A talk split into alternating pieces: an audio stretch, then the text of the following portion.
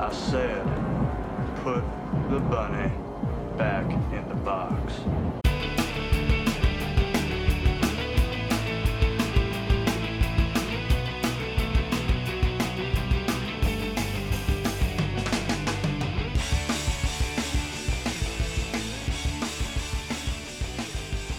Hello, Oh, Sheppy, how are you? I'm very well. Can you see and hear me okay? I could see and hear everything. That's nice. Where are you? Are you in Melbourne or are you I'm like near- even now far flung? I'm Melbs. I'm just next to the airport. I Just got, yeah, so very happy. It's like old times. It's been a while. There was a moment where we did a lot of these and you were all over the place in different motels and and, and seedy accommodations and your camper. So is this place The nice where you are now? It's it's okay. Like they charge 200 bucks a night for this fucking place, Sheppy, and it's really like, oh, be careful. I'm charging lots of things up on a very Wow. tiny desk. I won't show you around, but it's really um it's uh yeah, it's it's it's it's a cupboard for a toilet and shower in the same room and that sort of shit. Yeah. $200 for that for that, but it's nice because if you get like a midnight, I can just go straight to sleep, you know, on that kind of flight and then not worry Yes. about getting anywhere. And I can pick my car up this morning at the airport again and everyone's happy. And I guess that's it. They know it. You're paying for the convenience of just being like, I've landed, boom, I can just go to somewhere good enough and I'll pay it. So I had a bit of a curb moment, funny enough. This isn't good enough. None of this is good enough. This is Okay. This is just be you, you, you, me. But just um, like walking from the airport to here, I've actually only nailed it this one. I've said it four times, I think, and this is the only time I've nailed it because it's really weird. If as the crow flies, it's really close to the airport, but there's so much capacity for Neal Page because it's it's kind of just beyond the flyover, and you've got to really get the right road, like to kind of make sure you don't end up like at the end of a little cul-de-sac with just cars zooming past you 120, and you're like, but shit, the ibis should be. Oh, okay, you go back all the way. And it's really annoying. There's like one road that cuts through a little pathway. You get it right. Anyway, I get it right last night, first time, like uh, you know, without any faffery. And um, and then there's like an old. It's a really long stretch, but it's just one stretch to the hotel, and there's an an, an old lady ahead of me, about maybe 70 meters got her suitcase and she's going um, it, there's nowhere else because it's the end of a cul-de-sac. She's going to the hotel with her suitcase. And then i'm behind her with mine. And it's like and then ahead of her is a fella about 100 meters and then he kind of stops he's been charging he stops and then waits for a little bit and i'm going and i think well is this where the queue to check in starts, really, or not? Like, do I have to wait for these two to get to the hotel? Like, because they kind of they got off the plane first, took their luggage first. They're here, right? Mhm. And um, and, and I didn't. I overtook them, and I went to the hotel and reception, and a, a young couple were checking in, and they had their baby in their buggy, and everything was set for me to even be checked in before the old couple even got to the desk. But then the young couple like asked for a crib, like a spare cot.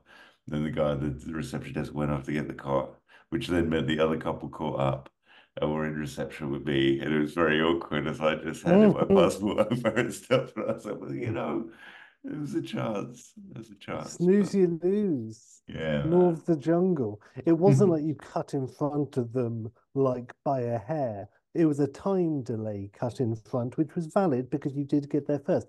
And it was bad luck because if it wasn't for this stupid crib shit, you would have got through and it wouldn't have made any difference. So it was bad luck. Um, so don't you worry. You're Oh, okay God by bless me. you. It makes me Yeah. wonder whether the Nativity had a similar story behind it as they turned up. Is that a shoulders coming up?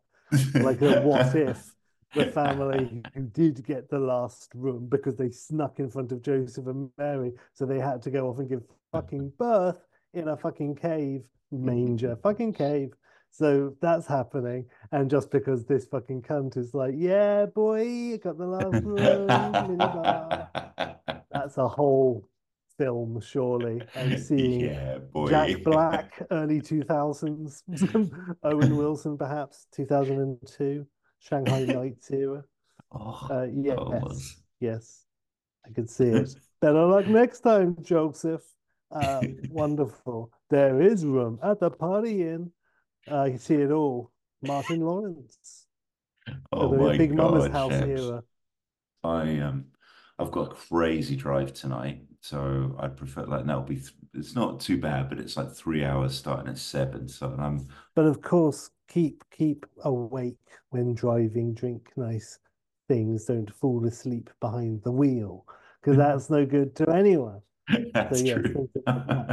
Yes. A little thinker. Have a We Lucozade. can't all be Chevy Chase Oh, and hey, navigate for for bloody Oh. suburbs. Uh, I have a joke. I have a joke which I just came, which just came to me.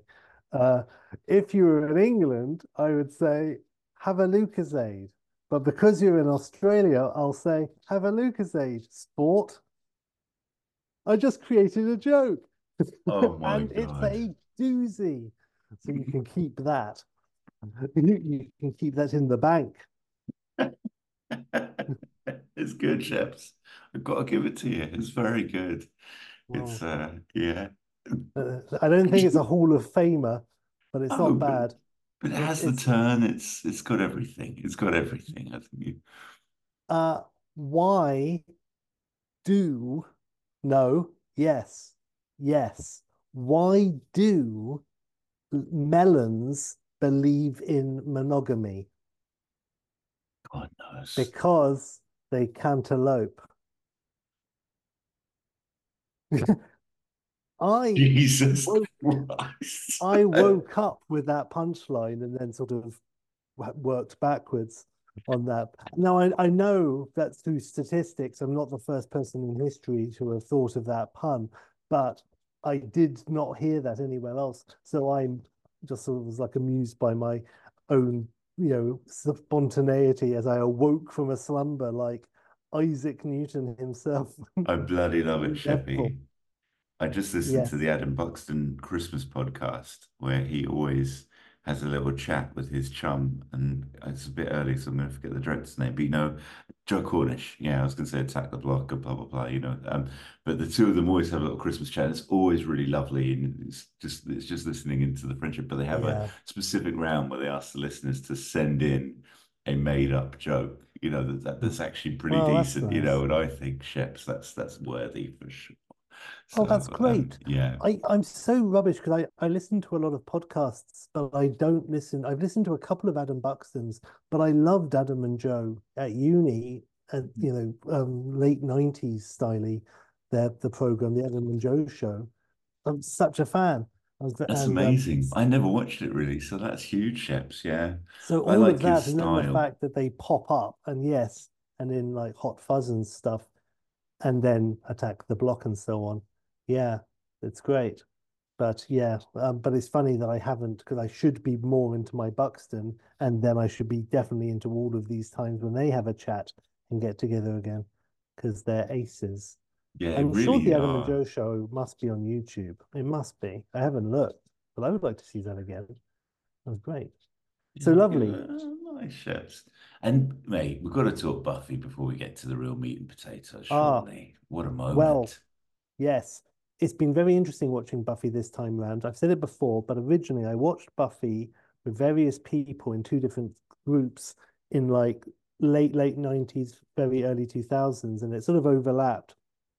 And so I basically saw the show twice, um, and the but you know by about 2004 was the last time I had seen it. So 20 years now, and I had done Angel once before, all the way through, but I'd done Buffy twice before. And so watching it all now and then doing Angel like so once season four of Buffy starts, it's season one of Angel and it's like one one one one one, yeah, one one two two three three. And you just do that. And it sometimes it meshes and mixes over in later seasons for season seven and four, uh, respectively.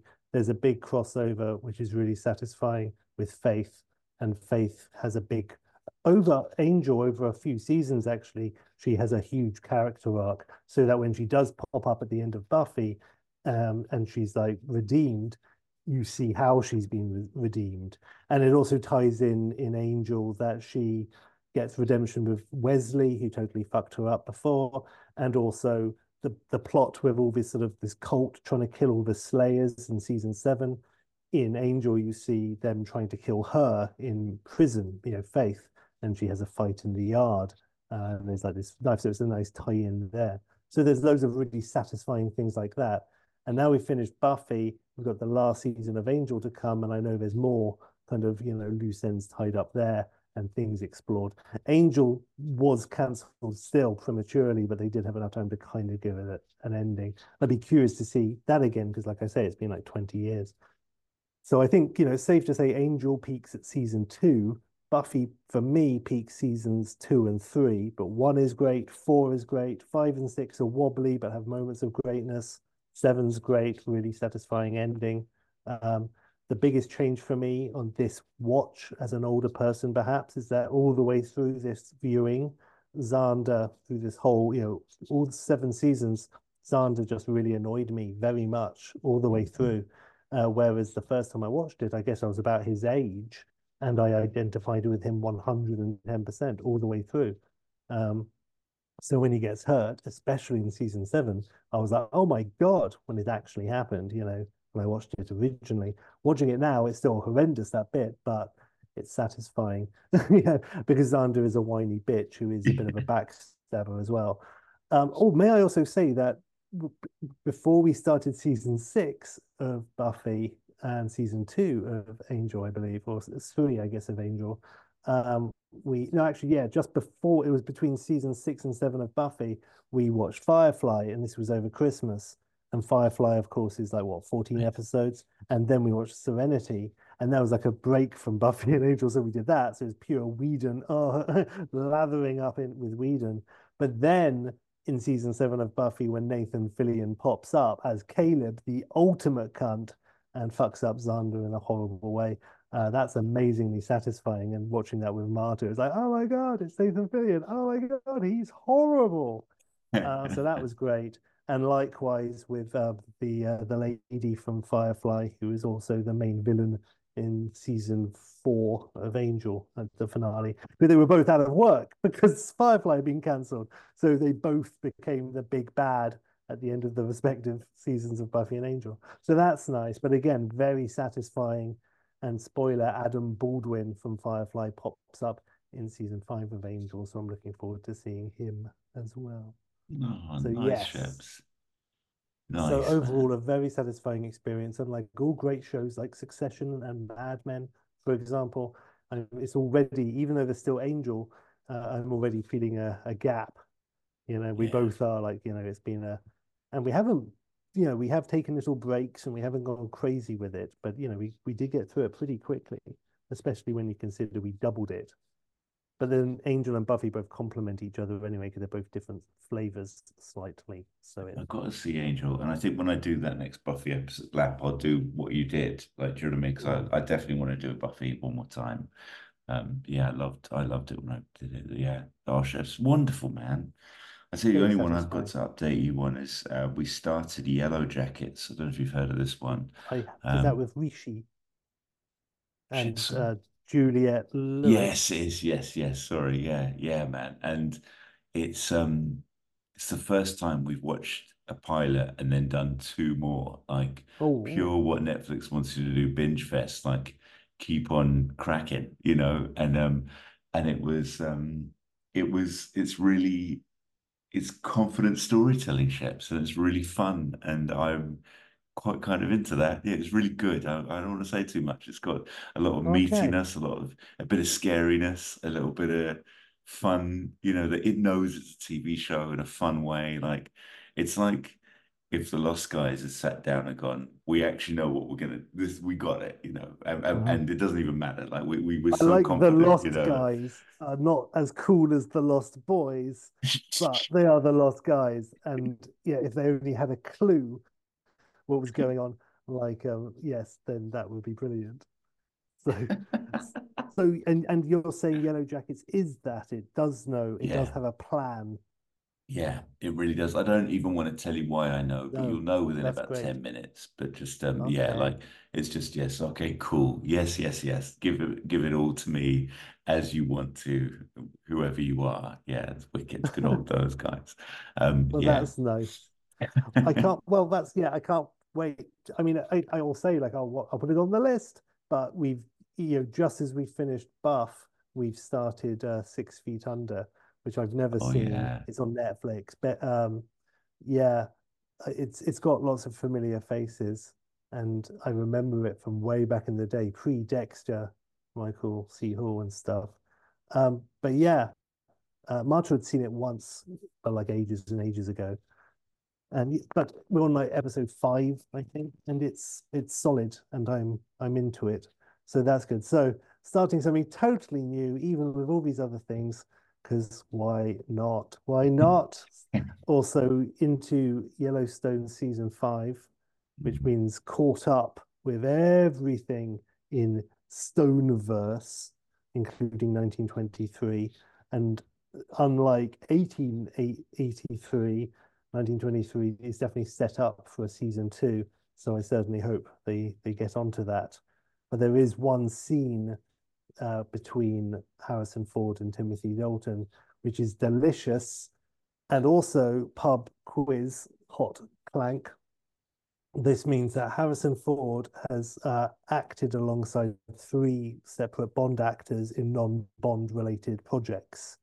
Uh, so he's been with Dalton now, Danny Craig in Aliens and the Cowboy Men, and um, Connery in that Last Crusade film.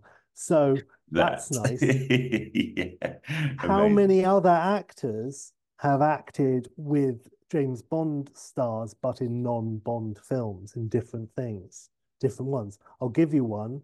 Michael Caine. He did. go? yeah. Well, can you name name how many Michael Caine? Oh, blimey. Well, you got Man Who Would Be King. Um, where uh, you got Roger Moore in Bullseye. Y- No, I've never not seen that- it. Oh yes, yes, yes. Of course, yes, of course, yes. Um, One hundred percent. Caine and Moore, Bullseye. What a combination. Why has he done another with another one of them? Has he been with Craig? Fuck. I don't know, Sheps. Has, Um, has, has Caine got a hat trick? I'm sure he has. Let's think. Caine has done Moore and Connery and Brosnan in the Fourth Protocol. Oh, amazing. Of course. Brilliant. So that's a solid three. So good for him. The hat trick is the gold standard, basically, is what you're saying. You need three of them. All yeah, right. you need three for the exclusive job. You've got someone like Bernard Lee, of course, who's acted with three Bonds in three different Bond films, but that doesn't count because he's fucking M. it's the same with Desmond Llewellyn, Lois Maxwell, even Joe Don Baker. Um, I won't count because they were all Bond films. The one of the gypsy dancers from from Russia with Love, uh, who's like, "You have saved his life. You are too soft to be a gypsy. Thank you, thank you." Um, she's in the dancing silhouette at the beginning, I think, of uh, Doctor No. She's one of the gypsy fighting girls in From Russia with Love, and she's Paulina uh, Bond's helper um, from Jamaica or wherever, but in um, Thunderball. So there you go. Uh, but that's the same same fucking Bond, so it doesn't matter anyway. She's That's a great little car game, that, though, Sheps. That's a great car game. I have to Yes. reflect on it. Do you have another up your sleeve that you know has got Yes, I do. Shall I throw it out there? Or Is it like a, just a transcendent actor, like it's another big one? who Like, you're like, well, of course, you know, it's not a, I mean, not a transcendent, he's too recent, but you know, he's like a friend in a sense. He's almost a Right. contemporary, if that, you oh know. wow! I was gonna, so you say contemporary. I was gonna go like a Hugh Grant or something who's been around the British kind of, you know, Right. institution Well, forty like years. someone But who's about maybe just a little bit older than us, but like Simon Pegg, let's say. But when like, Right. of course, it's like, well, Simon Pegg, he would be with lots of different bonds. I mean, can you tell me, um, Simon Pegg? He's certainly been with Oh, Uh, Dalton in Hot Fuzz, and uh, right? But I'm just trying to think now. Was he with Roger Moore in anything? No. No, alas, only in Light Night of the Living Ed, I'm afraid. but still the best title either of us have come up with. Um, uh, hang on. Um, oh bloody hell! This can't be good in radio. the World's End, in the World's End, he is with Brosnan. Of course he is. Jeez, I've forgotten about that movie. And Really, even the hardest one is, and I don't even know if they spent any time together. It's very possible they didn't, in which case this may not even count. But Tintin, he's in with Danny Craig. And but Star I- Wars technically as well. The Force Awakens, right? Same well, no, thing that as the definitely doesn't Tintin. count um, Okay. because it, they, it's about acting with. It's not about sharing a, you know, a framework of a movie. So it is literally acting with. But who knows? Maybe knowing Spielberg, if the twins, the Thompson twins, I think, um, had a scene with Daniel Craig's character, then they would have had the scene together as actors in the big holodeck. Um, but otherwise, I don't think so. Speaking of holodeck, by the way, Patrick Stewart, who has worked, by the way, with at least one Bond in uh, Pierce Brosnan in Death Train in the seven in the in the nineties, which is fucking wicked with Christopher Lee as well. Uh, amazing film. Patrick Stewart, I've been, I took a big pause over the whole of December and most of January with the Patrick Stewart autobiography because it got to Star Trek, it got to his first auditions and how he got into Star Trek, his first experience meeting everyone, most of the first season or the beginning of filming the first season, and then it was Christmas. And because it was so, I found myself taking like 10 minutes per page because in reading each line, just soaking it in because I was just like, this is, it was so rich. And I was suddenly proper nostalgic 90s next generation again. So because of that, I use Christmas and everything as an excuse just to elongate because I didn't want it to end. Uh, But then I did, and I read the rest of his Star Trek stuff, which he gives ample time to, I'm glad to say. Rightfully so, because you know, he knows which side his bread is buttered. The book is Mhm. called Making It So. He's his own joke from that episode of Extras he's in now. Uh, but anyway, it's good. So I did that, and uh, but it's surprisingly not that much left. He's just thought, annoyingly, he's he mentions that like so he's going to talk about the X Men, but I want to know much more about his that '90s Hollywood experience, and I want to know more about his life this century, frankly. Um, but it's we're getting quite close to the end, so I don't know if it's going to end on a cliffhanger to be continued or, not because but it's already skipped. Like I wanted to know about his '90s Hollywood shit that he was doing, obviously for money.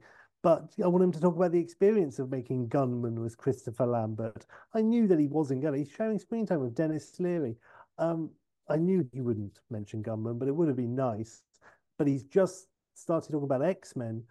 But he just says, "Oh, because I was making a film called Conspiracy Theory with Julia Roberts and Mel Gibson, directed by Richard Donner, and Richard Donner's wife was about to produce the X Men film." Dot dot dot, and that's it. I basically just quoted it 100% verbatim. I want to know what it was like working with Richard Donner. I want to know how it came about him working in conspiracy theory. I want a chapter on conspiracy theory. I want to know if he was like deliberately sort of channeling a sort of marathon man, Laurence Olivier vibe, or if, or if not, uh, if not, how can he not see the comparison? He shared screen time with both Gibbo and Roberts at their peak um, 90s-ness. Uh, but no, that was it. Uh, so unless he's going to surprise me at an unexpected conspiracy theory encore at the end, I'm done for.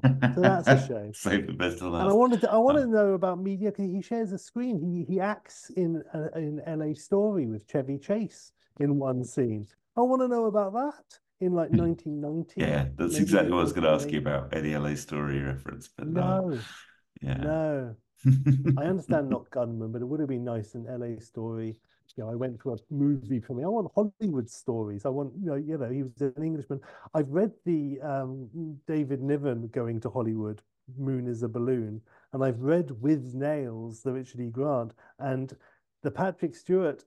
He's not really going there for me. He's focused very nicely on, you know, his his his background was fascinating, and he gave good time to Next Generation. And now obviously he's going to talk about X-Men, but then he's just going to be, and that's it for me. It's like, well, okay, but what about that Macbeth you did in 2009, which I saw and it was excellent. Uh, I want to know about that. uh, but oh, I don't think I'm going to get that either, or being in extras for that matter. But never mind. There you go. And doing the voice on American Dad, which I never really watched, but he does, and it's Seth MacFarlane, and he says naughty things. I want to know about how that happened. Uh, so yeah, but we're not going to get that. But maybe I'm being greedy. I feel like he's got two in him, hasn't he? Surely, surely there might be a sequel. Maybe. You would think so because he's really we're, we're still with like late nineties now, um, and then you know in his timeline, and we are getting relatively close to the end. So yeah, it is coming up. Um, so yes. Anyway, to be continued, I suppose. I suppose we should get to the actual. We should get to the main, uh, meat of it, focus. Sheps. My goodness gracious. Yes, I haven't even I don't even know how long my pitch is for this, but let's let's, let's do intros. Let's do intros, Albin. Uh Solid. w- w- welcome, welcome, welcome to Shoulders of Giants. I'm Jimmy. Hello, I am Sheppy. I threw that to you like a hot potato, weirdly, with my inflection. I don't know why I was like, I'm Jimmy. No, I Catch that, it. motherfucker. Amazing. Well, I, well, crikey, I didn't see that much of an inflection, but thank you for articulating. You obviously had a lot to get off your chest. um, yes, and we are Sheppy. We are the What If podcast for movie sequels, prequels, and spin-offs, and uh, extra seasons of TV shows and whatnot. Taking your beloved IP and doing wonderful things with it, and sometimes, you know, ridiculous things with it, Oh, and spiraling out of control. out of control always. Um, and today, Sheppy, we're it's kind of a normal service resuming a little bit because we've had a, a slight semi hiatus of bubble eps and experiments with the prisoner. But today, Sheps, we return to filmic form. There you go, a bit of alliteration, pulling it back. And um, I set us the uh, the nineties rewatchable classic, let's say. Uh, Rewatchable, did you say? Yeah, just a very rewatchable movie, right? People, not- people rewatch it. People Yeah. rewatch it the time. There's even a scene at the beginning of The Unbearable Weight of Massive Talent, um, where they're watching Con Air. So yes, it's definitely a chill out with your friends, watch Con Air type film. Fair play. Um, yes, you know, it seems to me, I'm just going to say this right off the bat. We, you and I, are probably at some point going to have to do a Nicolas Cage bubble pod because there's a Mm. lot there. Uh, Oh got my God. stuff. And it's and I've seen a lot of his stuff recently, actually. I haven't seen Con Air. I didn't do that for this. No, me Um, neither. It's 1997, and it was made in the beautiful Cage trilogy. It was The Rock, then Con Air, then Face Off. And I always forget that Con Air and Face Off came off came out um, very very in the same year. In England, it was a bit more spaced out. Um, Con Air was like summer, and Face Off was autumn. I saw it at university. But I believe in America, it was like fucking the next week. It genuinely was a face off. Um, so yeah, double cage. It was a cage match.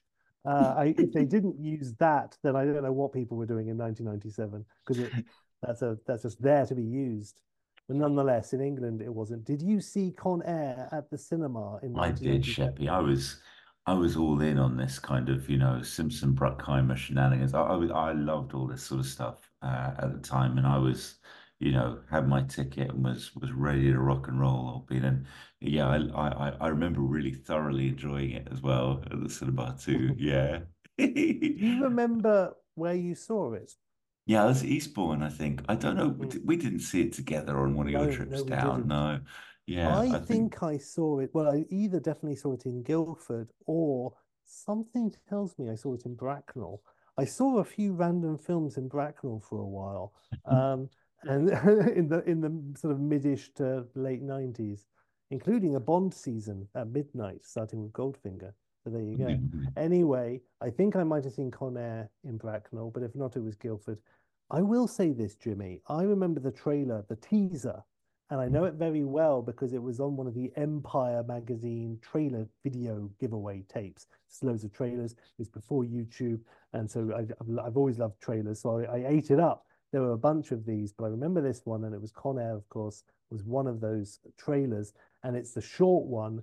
Um, which is great. And it uses the music, which is really good, you know, electric guitar and and and all of Oh, that. great score. And I had loved The Rock uh, you know, which and I was just coming off that when this trailer was hitting, and I, so I was very excited. I wasn't like come on for life, but I was like, I'm sure this is going to be great.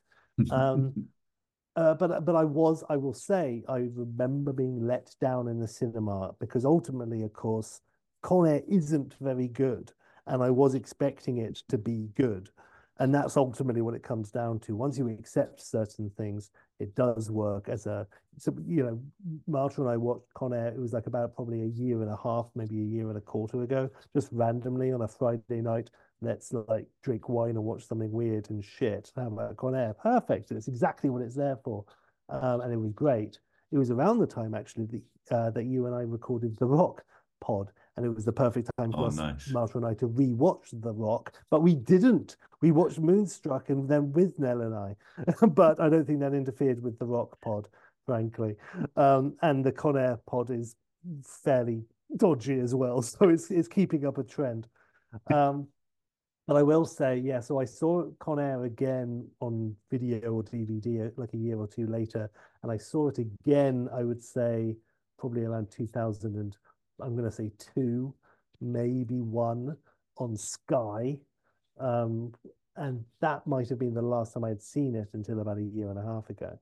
So it was a substantial, but you know, it's once you know what it is, you know, the, my problem is also, you know, it really is hardcore. It's Simon West and it's his first film, and I believe he had done lots of MTV, and there's a lot of cutting. Like there's, I think there's a cut literally like every three seconds, literally like, uh, with very few examples which are of the opposite.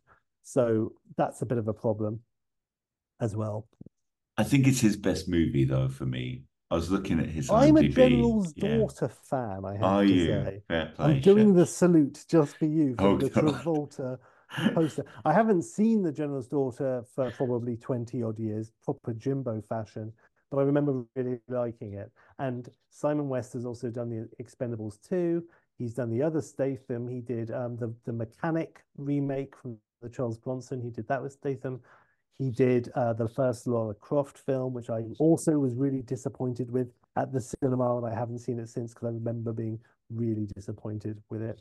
Um, but in, in the case of Con Air, I did enjoy it last time I saw it, but I, I didn't feel the need to rewatch. Did you rewatch for this pod? I didn't, Sheppy. I, I didn't feel the need to. I watched the trailer uh, again just to get the vibes, you know, and the Nice. sort of, you know, or just to re-anchor, you know. But it's one of those movies I've seen like 20 times, easy. You know, if there's Oh, a 20 year rule, then there's a 20 time rule as well. And it's one of those movies where I definitely feel I've seen it heaps and heaps and heaps, heaps. And I, I think you're totally right. I remember, I, I don't remember being angry with it in a way that I would be now, coming off The Rock, where The Rock was pretty perfect and felt of substance and wicked Yeah. cinema.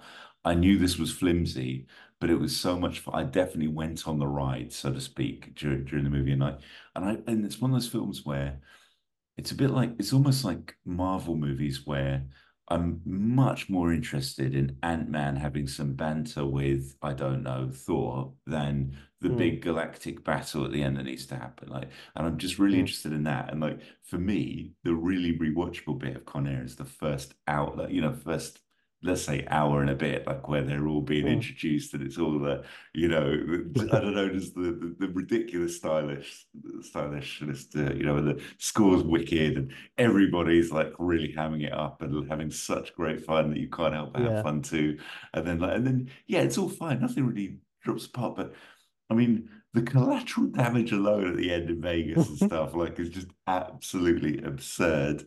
And like it's just amazing. And you know, I, I- just I'm less interested in just watching Malkovich and Cage chase each other. Like, do you know what I mean? Really, like I I just want all the sinister Will Cage's, you know, undercoverness be uncovered, or like, you know, and, and and and the explosions and the hair and the vest and the I'm gonna save the fucking day and all that stuff Mm. is is so much fun. And I really wanted more Cage and Cusack moments, and that's Mm. one of the things the film doesn't give you. Like, yeah, It's but- interesting that Cusack is so forgettable in that film. He's not in the trailer, not the Empire trailer that I know and love Mm. anyway, very much at all. Um, and in the film, he's quite unmemorable. And it's interesting because here it's a, it's a nice dynamic because he's the Stanley Goodspeed to Cage's John Mason in this case. and that's interesting. And Cage and him are both charismatic. They're, I mean, they're both in different Spike Jonze films very soon after, and, and they're both brilliant in that.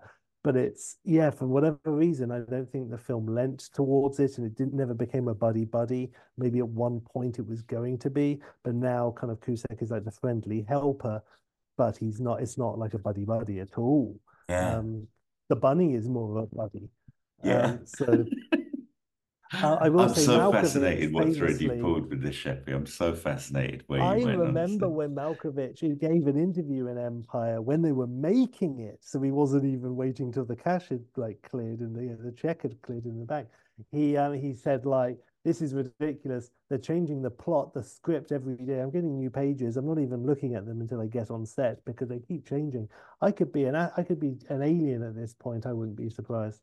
Um, and so I remember that. And then, like in 2015, I believe it was, he was on Graham Norton with Samuel L. Jackson, and Norton was like, "Oh, isn't it crazy that you two have never been in a film together, considering how many films you've both been in?"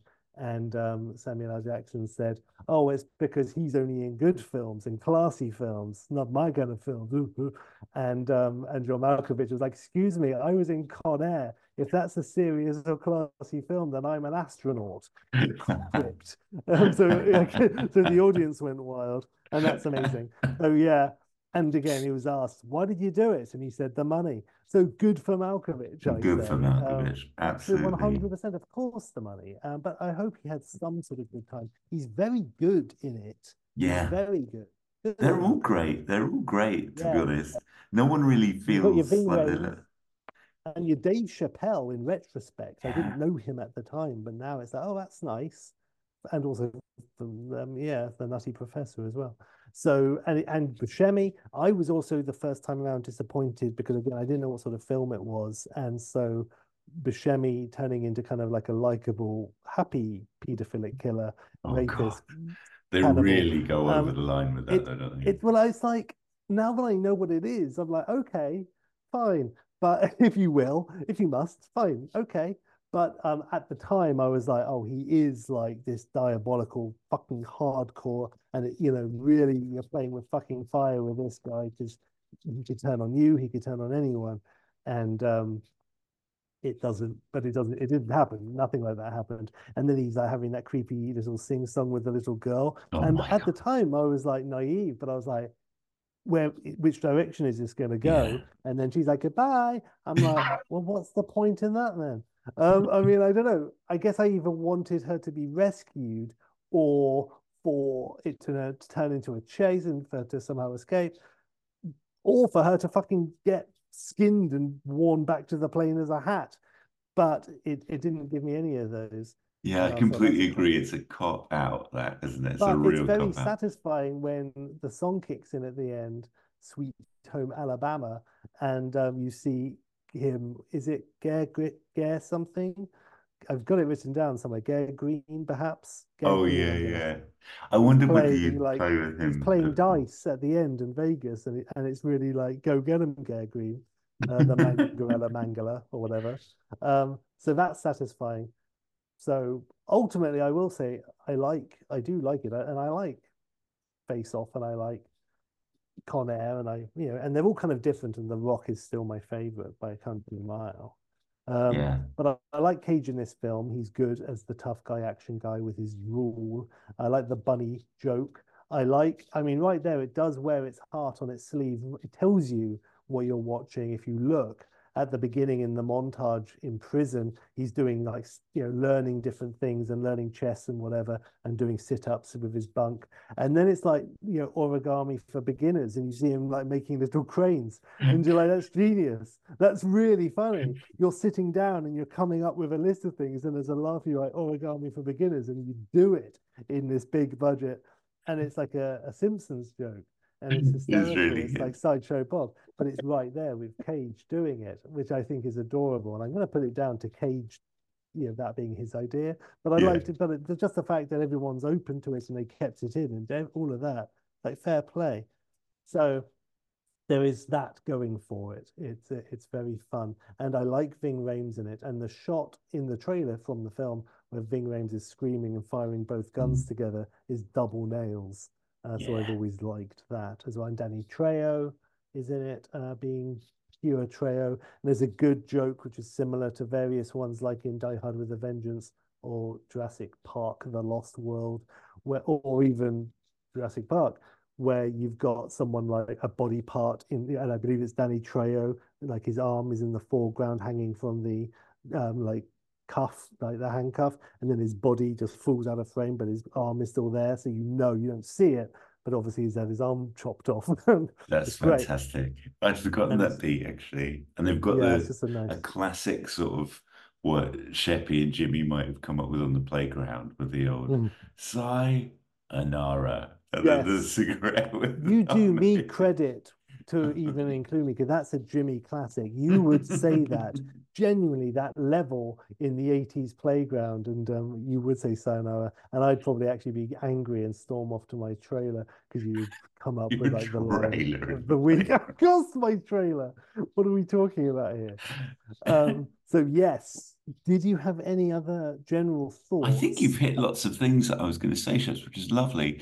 I wanted to say um, the uh, I, I I agree. I think Rock is untouchable for me, and then this probably slightly edges Face Off for fun. I think Face Off is better for the majority of the movie, and then there's just this horrifically cheesy ending that I can never Yeah. really forgive it for. Like It I never can never, it never yeah. lives up to its full potential, does Face Off. They should have swapped back for the third act for one thing. Yeah, Um, and yeah, it doesn't it does become sort of conventional. It has some very good bits. But yeah, when you watch that and you just forgive it, again, during this Nicolas Cage season, like- a year and a bit ago, we watched Face Off as well. And it was a lovely moment because we, Martin knew it was called Face Off, but we're watching it and suddenly at a certain point, about a third of the way through, it gets obvious why Face Off. And it's not just Face Off, but it's Face Off because the face comes off. And it's like, I, it's literally, Martin was like, oh, oh, mm. like, right. And like, okay, I see. I I get it. It's a real last Christmas wannabe. So, but it was it was good stuff. So um I like that in Face Off, but no, no. But so Con Air, I guess, is my second favorite of that. And it's like a nice sunny, a nice sunny Yeah. film. really sunny. And I- I'll just add one- having a good time. Yeah, I, and you feel that, I think. And like that, I um I just I did like a tiny bit of Wikipediaing on it, Shepard. I thought this was worth just sharing, right? Producer Bruckheimer found the right spot for the climactic fi- finale, originally planned for a crash at the White House. But Las Vegas was more in keeping with the theme and the pun of convicts cashing in, whatever that means. Um, we got lucky. The Sands was in uh, Vegas was going to be demolished anyway, the hotel. So they blew up the tower on their own and then they blew up the front of the building, which is pretty cool. So it's all quite it's real effects and stuff, and they Nice. they blew up a Vegas hotel for it, and it won the Golden Raspberry Award for the worst reckless regard for human life and property. it honestly makes Man of Steel look like Care Bears or something. Like it's ridiculous that ending, isn't it? I mean, how many civilians die at the end of Con Air? There's a pub quiz for you, Jesus.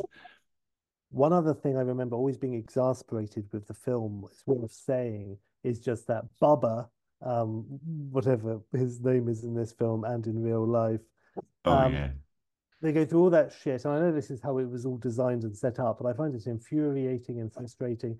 Go through all that shit to give him insulin and everything, and then he starts getting better, and then he gets shot. And it's like, oh, what's you know, it's just annoying. It's like in any wilderness survival film, there's always that bit where they come back and they find their original campfire from the first night, and they realize they just spent walked in a massive circle and everything that happened was for nothing. There's always that moment, and I always hate it, and it just annoys me. And it's the same in this. So I'm just going to say that. yeah. um, I know what you mean. It's- Yeah. yeah. Is it, you're I like everything. you? And yeah. Oh, it's just it's just annoying and it's cheap.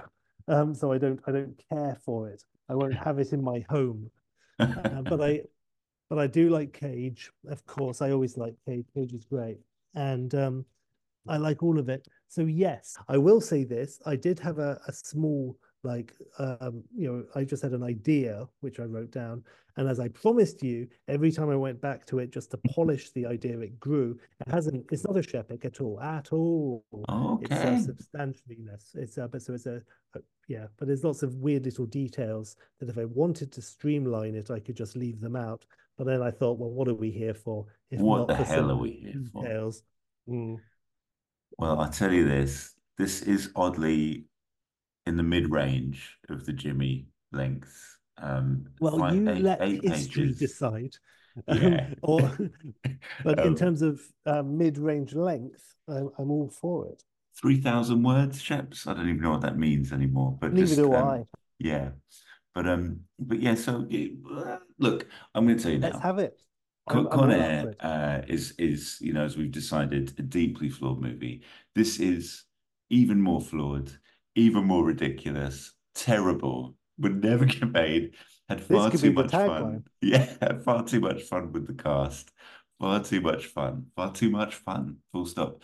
And um, yeah, I, I knew what I wanted to do is before I even set it, and then I kind of you know, I- and then I paused for ages and I really only got to it properly recently. But but but then here we are, here we are, Sheppy. You know, what I'm gonna do is I'm just gonna give you um like I think it's three cast members, and then I'm just gonna give you the rest of the cast as we go because it's far more fun that way as well.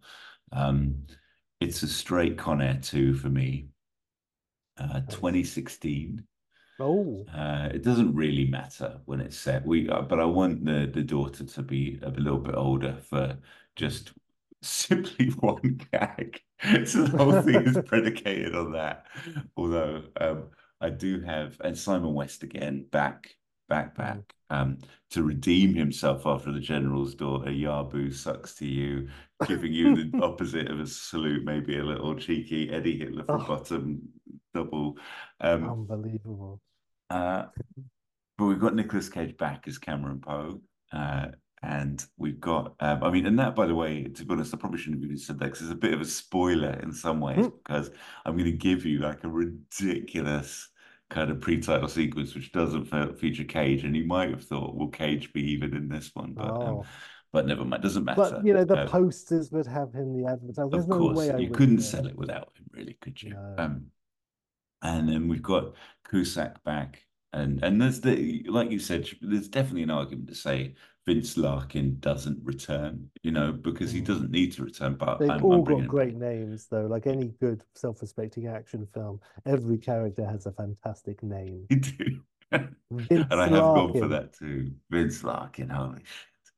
And um, Larkin is obviously a very countryside associated name, I would say.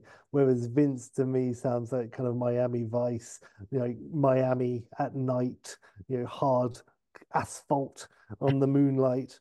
So yeah, uh, it's a funny name to me. I always remember like- Cusack having terrible shoes in this movie. Is that fair? Right. I Maybe think his so. I think his shoes are the sandals. country, and the I think he's got like open toe sandals, something like that. I Um, think that's his gimmick, you know, because he's the Stanley Goodspeed, so he's kind of like a hippie, a, you know, and he's like not up for action field work and stuff. Agreed, definitely, and he's similarly well, same same vibes in this one, and then and the the the, the, daughter and the, the wife played played by the same actors, the same as well, and Oh well, she was in stuff for a while. Is it Monica Potter, the actress who plays his wife? I maybe think yeah, something like that. I should. I mean, it's easily checked. I'm so unprofessional. But um, let's say Monica Potter. But she was in like a bunch of things in the late '90s, early 2000s, including definitely Along Came a Spider, uh, the Morgan Freeman thing, Mm, um, cool. and the James Patterson, Alex Cross. Is the Yeah. second Alex Cross thing. She was in that as the girl, and she was in Daniel Meet Martha, Thomas and Adrian, whatever the fuck it's called, this sort of English horrible romantic comedy thing with Tom Hollander when he was young and even more smug looking. Uh, and she was in a few other things as well as like the American girl. So there you go. Good old her. So Just nice to check her though, you are a Tom Hollander fan though, right? Yeah, I love Tom Hollander. Yeah, Did yeah, hear good the to- other to day he, he received um I believe it was him who received Tom Holland's uh a bonus check from Spider-Man End uh from from Avengers Endgame and he said it was an astronomical sum of money, but he got sent to Tom Hollander by mistake, which is so crazy it can only be true. All right, all right. Con Air 2 Sheps. Um, with, with whichever production company has um, given us their little cheeky logo, obviously the Simpson Brookie or whatever, mm. but basically then we're immediately into um, the spinning wheels of a military buggy as it careers down a runway towards a huge hangar base of operations. We pull back, back, back from the driver back to Cusack as Vince Larkin, aviate, aviators on, looking nails AF. I've put Mm-hmm. Um, he and you know huge score. I love the Con Air score. Honestly, mm. um, it it might be absolutely equal with the rock stuff anyway. But um, the um they they get to the base, the pair of them, um, and uh, and there's heaps of security at this place. You know, uh, body scanners, all the rest of it. Cusack is handling the situation generally with nonchalance and cool aplomb. I put until he gets a beep and there's a pen in his top pocket, sets off the alarm, and um, some job's worth. And I've just put this is the cameo. I've thrown a few cameos in here. Seann William Scott uh, is, is cameo. He's like, "Sir, we need to confiscate this," but he's just he's not like being mugging, you know, Stifler. Seann William Scott. This is like a kind of Simon West beads of sweat on the head. William Scott. You know, we we need to confiscate this. Um, and Cusack says, well, what the hell are you going to do with it? And he goes, you, you'll be able to collect it when you leave. And Cusack just says, it's just a damn pen. And the security guard, uh, old Scott, just says, you know, and he's a bit of an asshole, you know. And he goes, you'll be able to collect it when you leave at our discretion. And he drops the pen into the trash. And Cusack goes, no, he goes, no, you see, that's not very nice. What if that was a family heirloom? And Seann Scott just goes, is it? Because I just goes, that's besides the point, you know. And we have a few familiar faces here in cameo, um, like just from loads of other stuff, not from Con Air or anything, but just more like to say, like, you know, the budget's off the charts for this movie, Sheppy, off the fucking charts. So I'm going to say that, like, the liaison for him here, as ridiculous as that might sound to get him off the charts, but think 2016, and um, and I and I think this would be cool cameo but I there's turned into slightly more of a character, funnily enough, as this has gone on. But um, I don't know whether you really got into your Modern Family, but um, but Cam from Modern Family, who plays the um the brother-in-law to the family, he's uh, you know basically oh. the the gay son's partner. Um, he's quite a big dude and he's quite funny. He's very very yes. funny in Modern Family. I have seen um, Modern Family, just for the record. Nice Sheps. So I'm I'm going for Cam is here mm-hmm. as liaison for Cusack, but again, exactly. If like he was a cartoon, he would be a hippo. Yes, like a friendly yes. hippo. but here he's no not friendly hippo ship. He here Against he is like Tony Scott type cam. He is po faced, he is serious, and he is a bit sweaty too. And it's just like, and I want to see it, and I want to see him be like really like you know a bit nails. So he's like he's just different energy. You know he's yes. not he's not gay in real life. The actor. He's. Uh, I know that you could do that even now. Um, I think casting one gay actor isn't enough if you're mm. having to. Patrick Stewart mentions that in his book. Like in Jeffrey, he plays a, a gay character and he says he might not do that in today's climate. So, yes, discuss, but not right now. a different essay. And certainly yes. this is not up to the level of that kind of uh, thought processing. That's fair. That's fair. Um, anyway, Arkham gives Cusack his visit pass, ushers him into a main briefing room where he intros him to the main man running the show in this hangar, who I haven't bothered to name with an awesome name like a Vince Larkin, but is mm-hmm. played by Russell Crowe, Sheppy. Oh, amazing um, and our action cam. Um, and you know what? I didn't even realize that we've got Cameron Poe. So I probably would have had a different cameo when it came to having Cam as being the the, uh, significant identifier of that person. But anyway, Action Cam says, you know, Mr. Crowe, this is Vince Larkin here, Senior Marshal Liaison, and Crowe is in pure twinkly Aussie accented charisma mode. Mm. How are you finding the NASA hospitality so far, Mr. Larkin? And uh, look and like you know Cusack just been very cool with all this but you know he's like well security stole a perfectly harmless pen and uh, Crowe just gives it a pen. I heard what, what I heard what went down in Vegas back in 97 Crowe pulls a biro out of one of Cam's top pockets and just goes you might want to take some notes Larkin Cusack takes the pen with a withering look because this is a sequel and a lot, I put a bit shitter here, but I changed it to a lot shitter, Sheppy. we actually get a sequence like the trailer for the first one and the sequence of the first one, but all with Crowe giving it the full voiceover. And to mm-hmm. his gathered crowd, to the assembled people in this hangar, he gives it a ladies and gentlemen, boys and girls, we've been entrusted with laying the groundwork for human occupation of Mars. The irony is not lost that we should entrust the salvation of human life with some of the lowest examples of it. Nor is it lost that NASA employ an Australian to lead such a challenge of colonization. Nevertheless, here we are, and we get a rogues gallery, and we see a giant video screen in the control room as a group of criminals are being driven into the airfield that Cusack just traveled along in a giant bus. And it's like uh, it's like a standard airport plane to terminal transfer bus, um, and they're, the criminals are standing on it as we would in inverted commas, only their feet are tightly changed, chained up, and they are all spaced several meters from each other. The bus parks, we've only seen their feet so far, you know, no, no intros yet. Bus parks, and we see each one of these criminals exit, and I've put with uber individual charisma, wearing astronaut suits, but no helmet yet. As Crowe gives it the full voiceover and basic resume on each. Jesus, yeah. I don't even know if I get. You know, like when you sort of spin through something, and I have done a, a, a you know pass of it yesterday, but like even then, you know how ridiculous some of this stuff is. Anyway, here we go. And he, first off the bus, the Spaniard, the equivalent of Cyrus the Virus between you and I, um, played by Javier Bardem. Nice. Killed over a thousand men, but never used a weapon. Then we've got Split Cheek, schizophrenic genius, played by Gary Oldman. then we've got, I just had too much fun with the cast, chap. Then I got uh, Choke, expert wrestler, who allegedly strangled the oxygen out of hundreds of victims. That's Michelle Rodriguez. then we've got The Bachelor, married five times, widower five times. And that wasn't a coincidence. Pedro Pascal. Um, then we've got Brick, went rogue in Afghanistan, dishonorably discharged, has managed to punch through the wall of three prison cells with his bare hands. And that's our Dave Batista.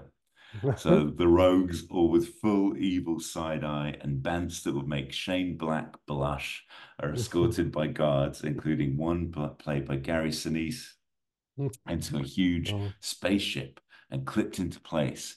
Their helmets on, basically ready for liftoff. Huge score, awesome shots, lots of lens flare. You get the bloody gist, Sheppy.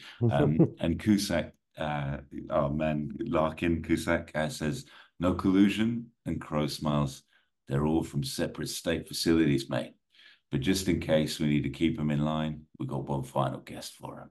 And there's another bus driving the runway. This one is trebly fortified. The score goes hardcore. The bus stops three armed soldiers, one to cover the two that unbolt the two huge locks on the door, then two more security doors. Inside the van, another cage with no bars of visibility. They unlock this too, pinned inside, score building, terror.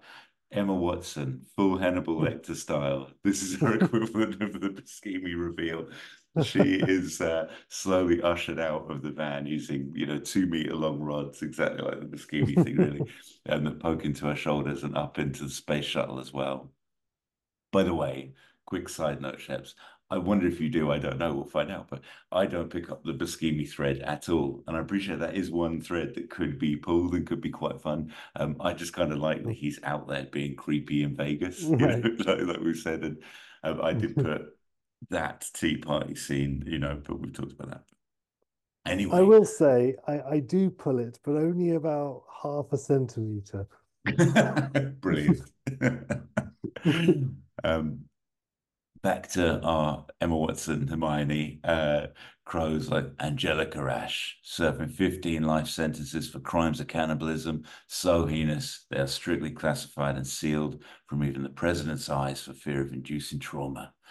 Of course, when she enters the ship, everyone is terrified of her and can't believe the infamous Angelica Ash is with them. Mm. Countdown, Bay, I put Bay-esque as a bit unfair on hmm. Simon West, but you get the gist. Um, mm-hmm. You know, big, big moment. Uber takeoff of the, the space shuttle, mega Roger Moore and Moonraker cheek wobbles. Um, we get to space, we get the detachment of craft and you know bits and pieces. I don't really know all space travel things that need to happen, but they all happen, and they're all handled with masculine sound effects and maximum action movie uberness. In the orbit of Earth, and first phase is complete. Sinise the guard starts to float around the rogues and starts unclipping the helmets and doing what he needs to do as another two guards watch on apart from Angelica, who's kept in her own compartment, obviously. Um, the rogues all remain chained, um, and Sinise floats away and back to his, his post. Oh, bugger. I put a little quip here yesterday and I forgot to put a quip there. But anyway, there's, imagine there's a funny quip here.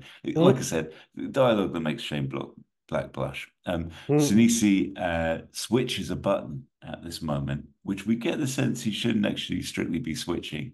And then back at NASA, sir, we've lost comms with the ship. And Crowe, suddenly furious, just goes, Well, then get the fucking comms to the fucking ship the fuck back. Cusack and Cam from Modern Family exchange a somber look. Sinise floats back to Bardem um, and they exchange a nod, and Sinise unclips Bardem's restraint. One of the other guards lets out a holy shit, Sinise, because of course his name's not Sinise What did you do? and Bardem pushes off the wall immediately into the guard that just challenged mm. Sinise, pins him to the wall of the craft, and holds his nose until he suffocates. The third and only other guard to be in this hold of the ship with them draws his weapon, but Sinise's seen him first, fires first, and the bullet does a weird matrixy style time oh. through the air into right. the guard's heart, out the other side, and into a box looking adornment on the wall just by one of the ship windows. It's not a breach of the hull, but could well have been one. And Bardem gives Sinise a little naughty, naughty finger before smiling creepily.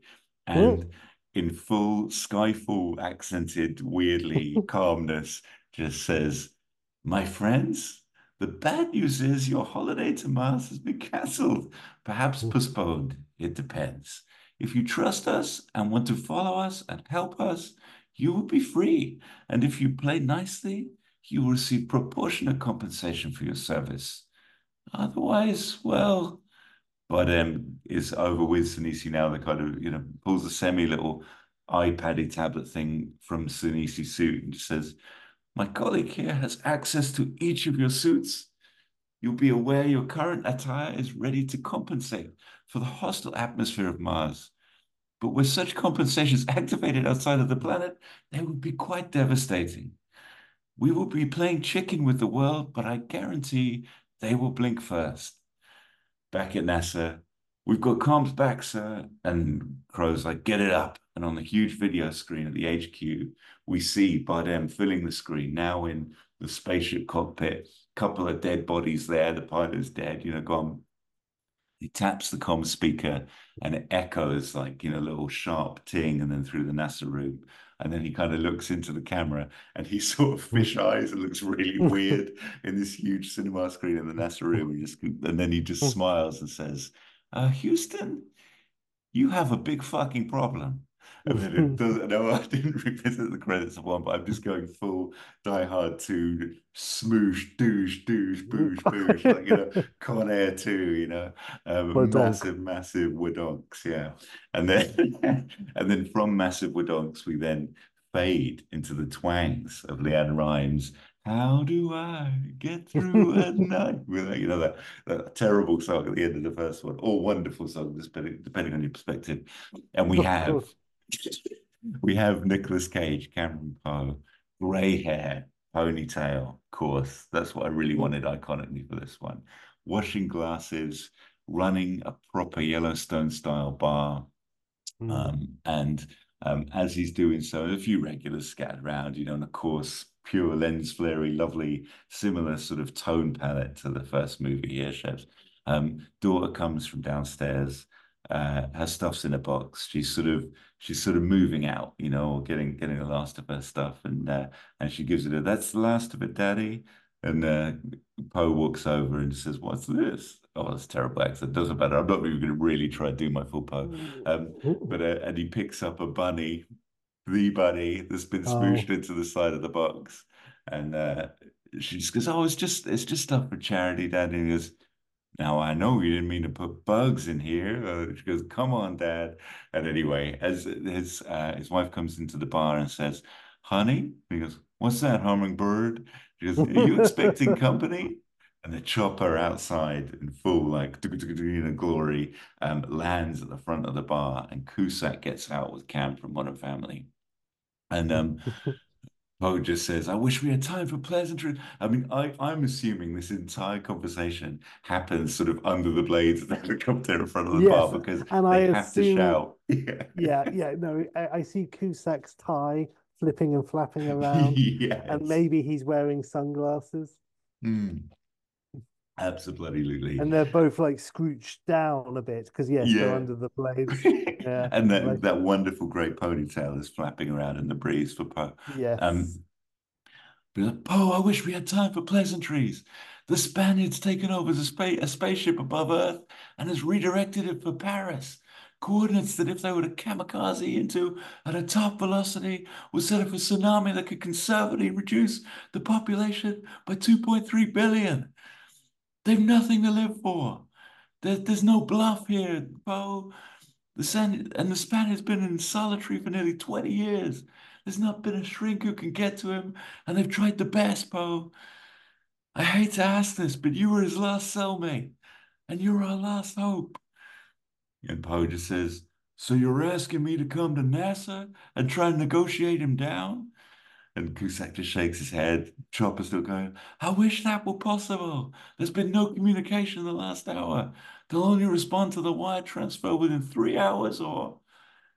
And Poe just goes, or like in this sort of weird, Yeah. reflective, weird acting thing that isn't really acting. And um, and Cusack just says, We have to send you up. And Poe just says ruefully, What are they asking for?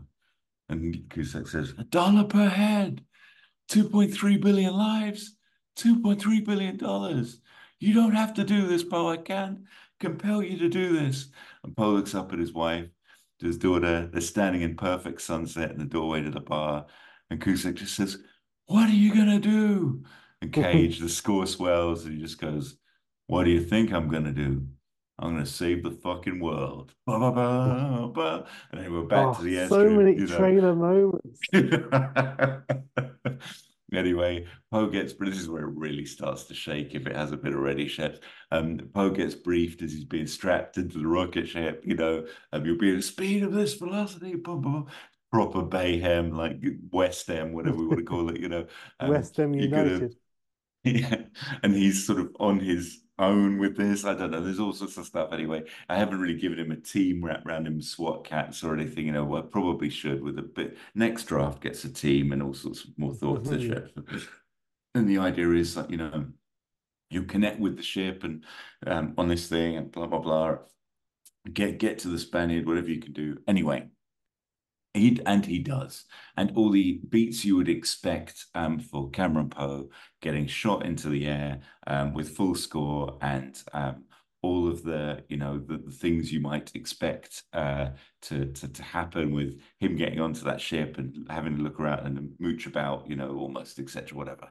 All I'm going to give you now, Sheps, are the dispatches by villain a bit. Some bits and pieces and the mad ending that I've come up with as well. All right. So just get the—you've got the vibes of this bloody ridiculous beast Mm, anyway, I'm right? Loving it Um, so much. so that Sinisi is the first to cark it. Um, and at the point that um, our Spaniard Bardem is trusting everybody, he lets everyone out, including Emma Watson, um, Angelica Ash. And it looks like the gang is playing nice together broadly with the, the mission they've got um, until uh, Sinisi is needed for something. Bautista goes to try and find him within the ship, only to find Sinisi disemboweled. And Mm.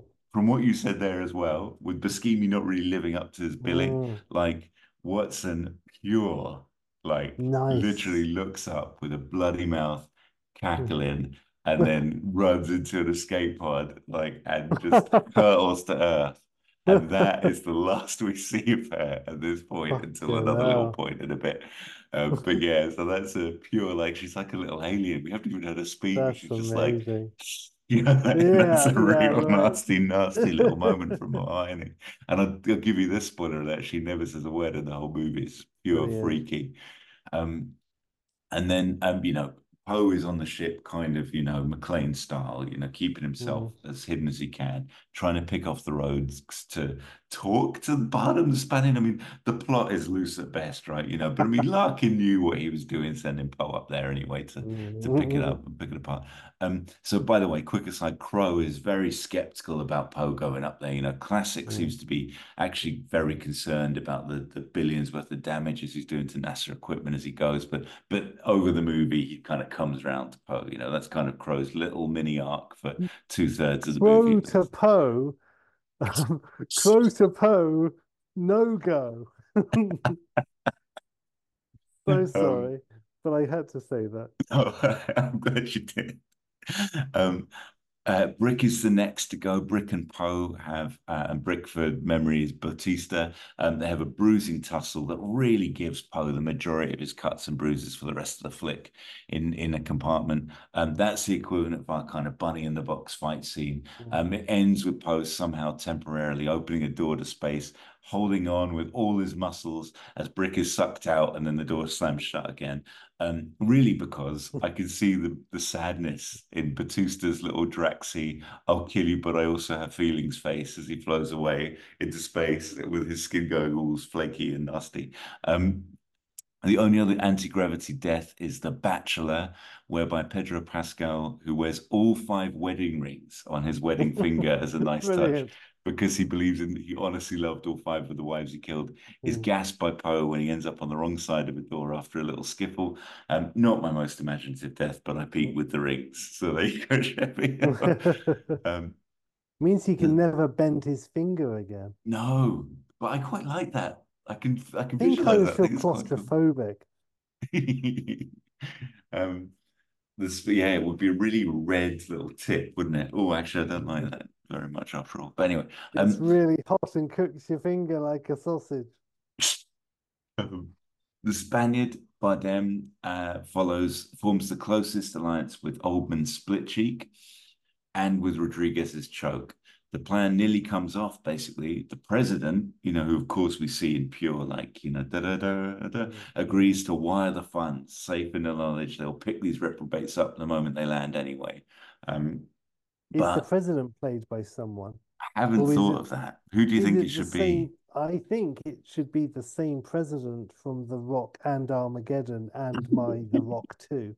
Who, uh, who marshaled those disasters so well, he gets to yeah. do extra terms. I like that, Sheps. I'm happy with I like to think it's all the same universe. Yeah, and you're right. This is 2016, but maybe he's even dead. In which case, I don't know. Maybe it could be. I'm gonna say um, Bill Pullman's son, but that's a bit. That's nice. I I quite fancy a female press here, maybe, but hard hard ass one. You know, like the one in Twenty Four where who's yeah. also in Succession and stuff. I forget yes. that lady's name, but she's great. So no, she's in lots maybe... of M Night stuff as well. But no, yes, she is, isn't she? She's the, yeah. the sheriff that tells Mel. It's yes. with, with great gravitas. she's the poor wife. man Sigourney Weaver. um, so her, she's Prez. Um, and uh, yeah, but Split Cheek, our old man, has added a nuance to the plan, and in the genius mode that he's occupying at the moment, has advised um, the Spaniard Bardem that they could escape on the craft Poe's used to join them, bring about the anarchy they want to, and live in infamy on a Pacific island away from the danger and fallout of the tsunami they've caused. And Bardem can't believe how hardcore Oldman is, and frankly, neither can I, um, but agrees to the plan with choke and uh, as hostage. So, sorry, and as hostage, so you can't let ground control know what's going on. Cameron Poe as well. So, um, the four of them, which is just sorry to recap because I think I got a bit confusing there. We've got Spaniard Bardem, we've got Oldman Split Cheek, and we've got um, Choke Rodriguez and Cameron Poe is a bit of a hostage. Enter um, Poe's craft the main craft's coordinates set for max devastation in Paris. Um, the money is transferred and as they're about to detach um, from the main craft in pose one, um, Oldman's split cheek starts to twitch. And in a really sort of brilliant piece of acting, but ridiculous kind of evocation of what it is to be schizophrenic. Um, Split Cheek's personality changes, um, and Bardem Spaniard doesn't realize until it's too late. Oldman takes a wrench and shoves it straight into the side of Bardem's head. Bardem wow. falls dead. It's a mad twist. Wow. Like the virus, Cyrus the virus is just killed by one of the other guys. Um, and Split Cheek is positively salivating, and he looks at Poe, and is a split from charging him when an arm just shoots around his neck, lifts him off the ground, and squeezes him, squeezes him until his eyes start to bulge. One orb pops out. Choke Yeah. releases Split Cheek, and he falls as well. Um, and Poe and Choke consider one another a beat. And Poe just says, You're not after the money. And Choke says, Fuck the money. Poe Mm. says, Thank you. And Choke just says, Go be a goddamn hero. And, uh, and she's got that kind of Rodriguez energy of like, she just wants to get the fuck out of there. And the score swells. And Poe leaves her, returns to the main vessel.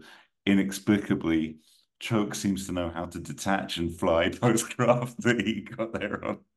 Um, and Poe is at the console of the main um, ship, reopens the direct line back to NASA, lets them know the craft is set for collision despite the transfer that um, President 24 Lady has arranged. Um, he explains that Choke managed to get away in his craft, and Crowe uh, just says, Well, more fool her. It's a one way. He'll never make it through the atmosphere again.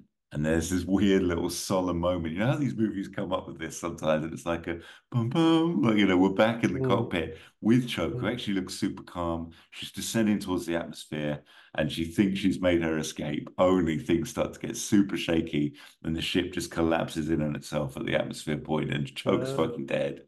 Oh Um, no. I know, pretty depressing. Poor old choke. Um, and we have the the classic um, walk the civilian through how to change coordinates as the main craft is hurtling through the atmosphere for collision in Paris. Of course, it's futile. Of course, someone at NASA has leaked the story, and of course, the world is watching as Poe attempts to save the day, including especially his adult daughter who's at home with the wife. The daughter clutching the bunny as she watches on telly. Mhm. Um, the only hope for humanity is Poe to be able to slow the craft down for minimal impact. There's no change in the coordinates, so we get we're gonna get our pretty ridiculous collateral damage scene. Um, and of course, we have U.S. flags flying in Parisian cafes as Poe tries to bring the shuttle down in the Seine um, after an emotional personal message to Larkin Cusack and the entire NASA control room to tell his hummingbird she always sang the sweetest song after a hugely devastating crash, at which probably bazillions of poor Parisians perished. Poe emerges pet battered heroically from the shell of the craft, barely able to walk. The core NASA team of Crowe, Larkin, and Cam from Modern Family have hyperjetted to the scene in Paris and are there to thank Poe. And in this little moment, this little gaggle where, you know, bits are falling and it's sort of, you know, it feels a bit like the denouement. Cam takes a call and then look, returns to Larkin and says confident, Cam, I should say, Modern Family Cam, and says confidentially, you know how you were wondering how that rogue agent Sinisi made it onto the ship? That when the Spaniard got loose? Well, the vetting of him was compromised. And uh, turns out he has an adopted brother on the inside as well. and Modern Family Cam shows a pic of this sort of almost family pic of Crowe with Sinisi Oh. fishing, and Larkin's eyes bulge. Then they kind of meet Crowe's, and Crowe kind of gets the vibe and knows he's busted and legs it Mm. followed in pursuit by Larkin, and a suddenly, inexplicably agile again, but still a bit weary Cameron Poe. Um, and the chase goes all along the street there, um, up the Eiffel Tower, view to a kill style. Lots of Roger Moore references here, um, and is a little disorienting, you know, as they're chasing up the scaffold um, with Crowe, uh, followed by Larkin, uh, followed then a little further behind by Poe, and of course it ends with a not another step Poe and Larkin is being held at close range, you know, arm around the neck, head to head gunpoint by Crowe. And Crowe gives it a, it was only about the money. I'd never have brought that shuttle down. And uh, Poe just says, you need to be more careful who you work with.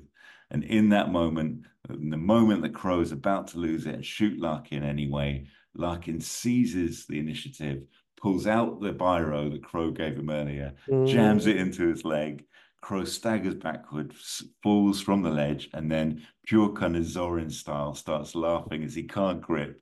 and gives it a sort of I can really imagine Crowe cackling at this point, like with a Jesus, and then like kind of weeping as well, and then just falls. Um, and then you know We get LeAnn Rimes because it's such an iconic theme tune. It just comes back for the sequel ship, No. plays again as Poe, Poe calls his family, and we pan out from the scene of the shuttle on the banks of the Seine into the credits.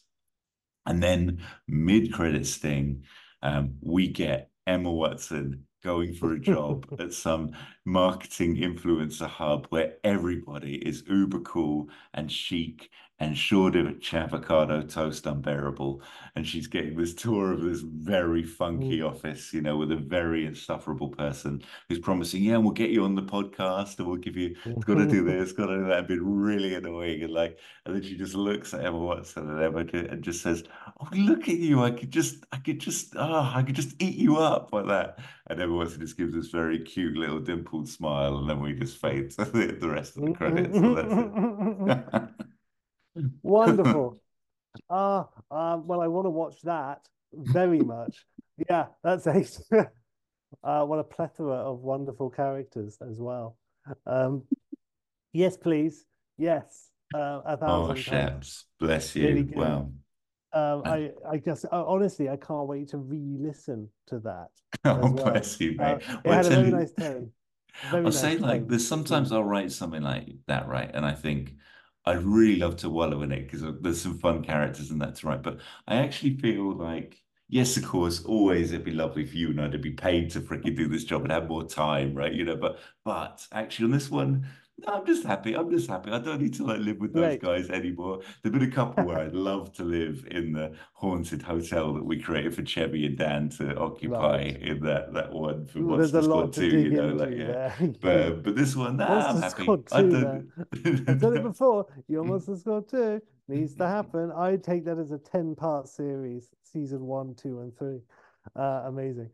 But yes, no, you're right though. In in in this case, it was um the characters though, you you I can see them all.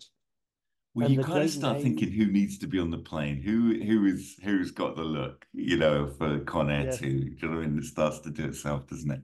But anyway, Yeah. Shelby, thank you, thank you. All lovely. I can't wait. Let's let's get to yours. Let me say a, a quick aside whilst I have a moment, because I should have mentioned it earlier, and I mentioned it to you, I think, on text, but I did a Nicolas Cage double bill recently, uh, but it was interesting because it was a Nicolas Cage, Nicholas Hoult double bill, because we did Renfield, and the next day we did The Weatherman. Uh, the Weatherman, I think, is 2005. It's Gore Verbinski when he wasn't making Pirate. Um, it's this nice kind of drama comedy. It's it's it's really good.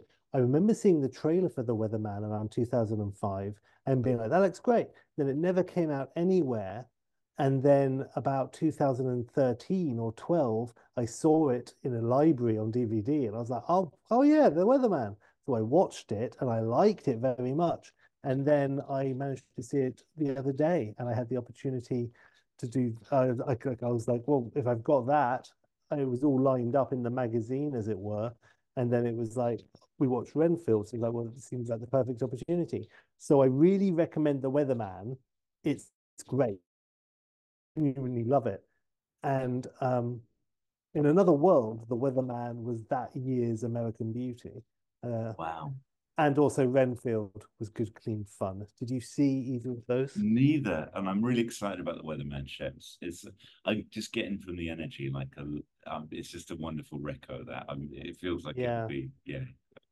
I'm a real sucker for when people laugh, and it's not corpsing, and it doesn't even technically break character. But I like it when people laugh in films, and, and there's a nice thing with Nicholas Hoult where he's a couple of years after, maybe even you know a few years after, he's a young teenager. So I guess he was 10 or so and about a boy. So that maybe four years later. Um, but there's a lovely bit with him and Cage, and Cage kind of improvs or does a little cageism and whilst they're eating some chips, and it makes Hoult laugh, and they just left it in, and it's really nice. So I like that, and I like the idea of them years later them making Renfield, which was um good, you know. Yeah, it's fun, nice. Yeah, good. It's a hokum, but um, but but very enjoyable. I've got to say, one of the things that makes me happy about Cage um, is just because he's a resident of Bath, isn't he? Do, do you know that he's like a, he's a, Oh, and he does the Bath Christmas lights every year, which I always find is the coolest. That's really Oh, nice. that's nice. No, Yeah. I don't think I knew that. I don't know if he does them every year, but certainly he is a regular fixture, like you know, around that neck of the woods. So that's cute. Nice. Um, Well, that's lovely. Oh, good old Cage. I I saw the color out of space, um, which is amazing. It's a Lovecraft adaptation, and it's Cage, and it's nuts. It's not perfect, but um, it seems like it's missing a few scenes or something. I don't know. Things escalate suddenly really quickly right in the middle, like way too fast after this very nice slow burn. But anyway, um, it's great. It's it's nuts. It's mental. Uh, so I recommend the color out of space as well Nice as a crazy cage. But in the meantime, Let's do it. I can't bloody wait. Come on, I'm I'm so interested because I wondered whether you might consider a space adventure as well, because it is sort of a lot, not the logical, but a logical step to go on a sequel to Con Air, isn't it? To take it I like get another it, level. and that's But, what you um, should do. Yeah, it's like Airplane 2, the sequel. Um, yes, going to space is the next logical step, and you, I'm glad you did it. I'll say this, probably because I, I was inspired by your amazing irreverence to the source material and your Monster Squad 2. Um, I, I guess I was sort of inspired by that. So my very first thought about Con Air was, well, I don't care about Con Air, so I don't have that pressure. So I can do something like silly and go off on one, and I haven't done that for a while. So Oh, wicked. so this is 2002, um, and I say that with all due respect of Con Air, but it's like you know some some pitches that we do, you know, it's like I feel like oh this one better be like yeah Back to the Future Four or Indie. You're like well this better not suck because this is a great opportunity to get into it. But you know Con Air is like oh, okay, so um so it's silly just to warn you. Uh, this is called it's 2002. It's Simon West. It's Con Air Con, starring Nicolas Cage, John Malkovich, Ving Rhames, Danny Trejo, Rachel Ticotin, uh, Colm Meaney. I mean, we haven't mentioned him at Of all course, yet. Colm Meaney. God bless Colm Meaney.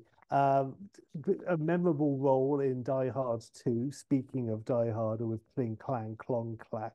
Of course, um, you got your Star Trek Next Gen and Deep Space Nine, um, and and that's all lovely.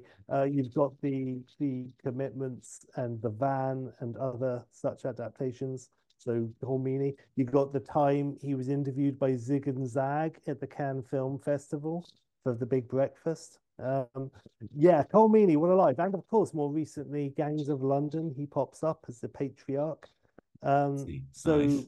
good old Colm Bloody Meaney. He's also, of course, he had a great, uh, he's in Under Siege. He's he had a he had a like a really random role in Far and Away. Like he was making Next Gen in the early 90s, going from basically a cameo to a substantial character. And at the same time, because he's not in every episode, he's just starring in massive Hollywood films. Well, What a is- career. It is amazing. And do you reckon this is the moment he had the most juice in Hollywood, like Con Air? Like, you know, of course, next gen, but I- I'm just saying movie wise, maybe like. Yeah, well, yes, yes. I mean, Next Gen, um, his you know was was one thing, but Deep Space Nine, he was like the Scotty. Um, he was Hmm. like a major character and stuff. So, but again, juice in Hollywood. If if there is such a thing for someone like Colm Meaney, which there might not be, but I would say I think he's in Dick Tracy as well. I think so. I'm gonna say Dick Tracy, Die Hard Two, um, Under Siege. All of these are very, uh, Far and Away. All of these are very early 90s. Um, and then you got Con Air in 97 when he was like riding the Chief O'Brien wave. Um, and I'm sure he's in, and again, he's in the Roddy Doyle adaptations like The Van and so forth. Hmm, So, nice. yeah, like he had like triple career going on at the same time. Where's his book about his Hollywood adventures? Him and Patrick Stewart need to get it, get their act sorted. Um, so anyway, Colm Meaney's in this. Uh, Landry Albright, that's the daughter. This film, by the way, was going to be 1999. I wanted it to be a clean two-year jobby, but I want the daughter to be a little bit older, so 2002, which works. Um, Monica Potter, there you are. That's her name, the wife. Bruce Campbell, mm, Mm. with Rachael Leigh Cook. Remember her? She's All That. She was Yes, in yes, a bunch yeah, of sort of yeah, late of night. But again, when I was thinking late 90s, 2002, it still works. So Rachael Leigh Cook is, is okay. Um, Hulk Hogan Oh in my God. 2002, if you can believe such a thing, which no one could, and Patrick Stewart. So there's your next generation reunion. Amazing. Uh, amazing. Oh, and there is a cameo by Cusack um, as well. So, but yeah, just that. Nice. No, I'll He give he could deserve to be the Al Powell in it, like you know that Die Hard Two Yes. facts. Yeah, Yes. absolutely. and he kind of is in, in yeah the the facts. This he kind of is that in this. Yes, so exactly. There you go. Um, I'll give you the vague overall bit, and then I'll sort of start at the beginning of the plot and just sort of go through it in relatively chunky terms. You know, like you know, not you know, fairly. You know, I'll get through it. I'll get through it. You know, it's like block one, block two, block three, pow, pow, pow. Yeah. So Cameron Poe has settled down to the quiet life, abstaining from any line of work that could put him on the front line or might need the use of his special kill skills. So he goes to great lengths, like David Banner, to avoid bars or road rage or any situation that could lead to violence and his causing accidental quote unquote nose into brain issues of the type that previously landed him in Choky. Um, so it's a quieter life for him, his wife Trisha, daughter Casey, and their baby son Dell, named after Bubby, Bubba from the first film, uh, who's not in this film, by the way. Fuck Bubba. Casey Poe, uh, who's now like I'm going to say 14 or 15, is fascinated. Um, probably she's probably like 13. Is fascinated by Poe's past life and especially the events of the first film. But it is a forbidden subject at home, which fuels her thirst for knowledge all the more. Poe works as a door to door air conditioning salesman. Uh, when he finds himself with a potential customer who shows even the slightest sign of hostility, Poe lifts his hat, he's got a little straw hat, in a hurried farewell and departs the doorstep with due haste. Uh, the aircon company is owned by previous law enforcement agent, now entre- uh, an entrepreneur businessman, Duncan Malloy, Colm Meaney and this uh, company is named Con Aircon, meaning aircon sold by ex-convicts. And it's got lots of slogans, but one of the ones you see on like a poster in the background, you know, you've got like a serious scene with Colm Meaney bollocking someone, but behind him is like a poster of Colm Meaney, like advertising the company with thumbs up and stuff with a big cheesy grin. And one of the slogans is, with prices this criminal, we hire criminals. Um, Meanwhile, in Las Vegas, the events of the last film have become legendary, and they are about to hold, from the five year anniversary of the air crash on the strip, the first ever Con Air convention, reenacting the plane crash and events that occurred aboard the plane as described by surviving guards and convicts who turn up for, like, you know, signings and so forth. It should Uh, be. That's an amazing double pun on the con as well. oh my God.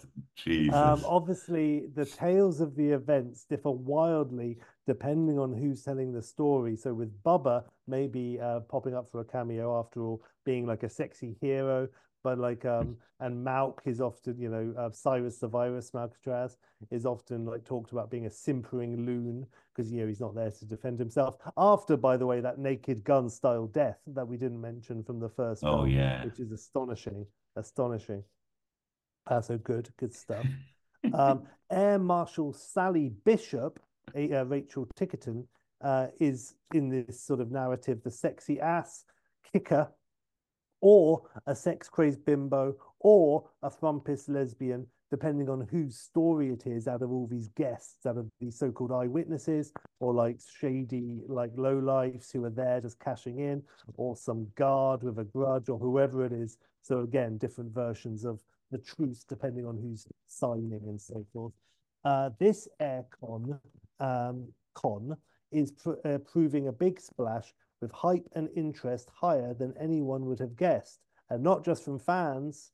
Um, so we have a pre-cred, and it's a high-tech super lab Two technicians are discussing the approaching Con Air Con that's gearing up. They banter and lightly mock the event. Shane, uh, Shane Black could easily write this. This is sub Shane Black.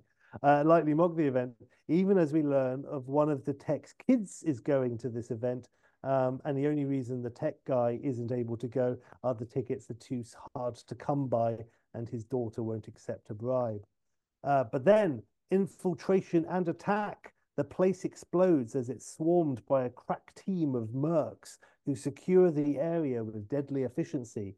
And the cowering techs look on as the smoke clears and we reveal the three people in charge as Hulk Hogan, Patrick Stewart, and Rachael Leigh Cook enter the room.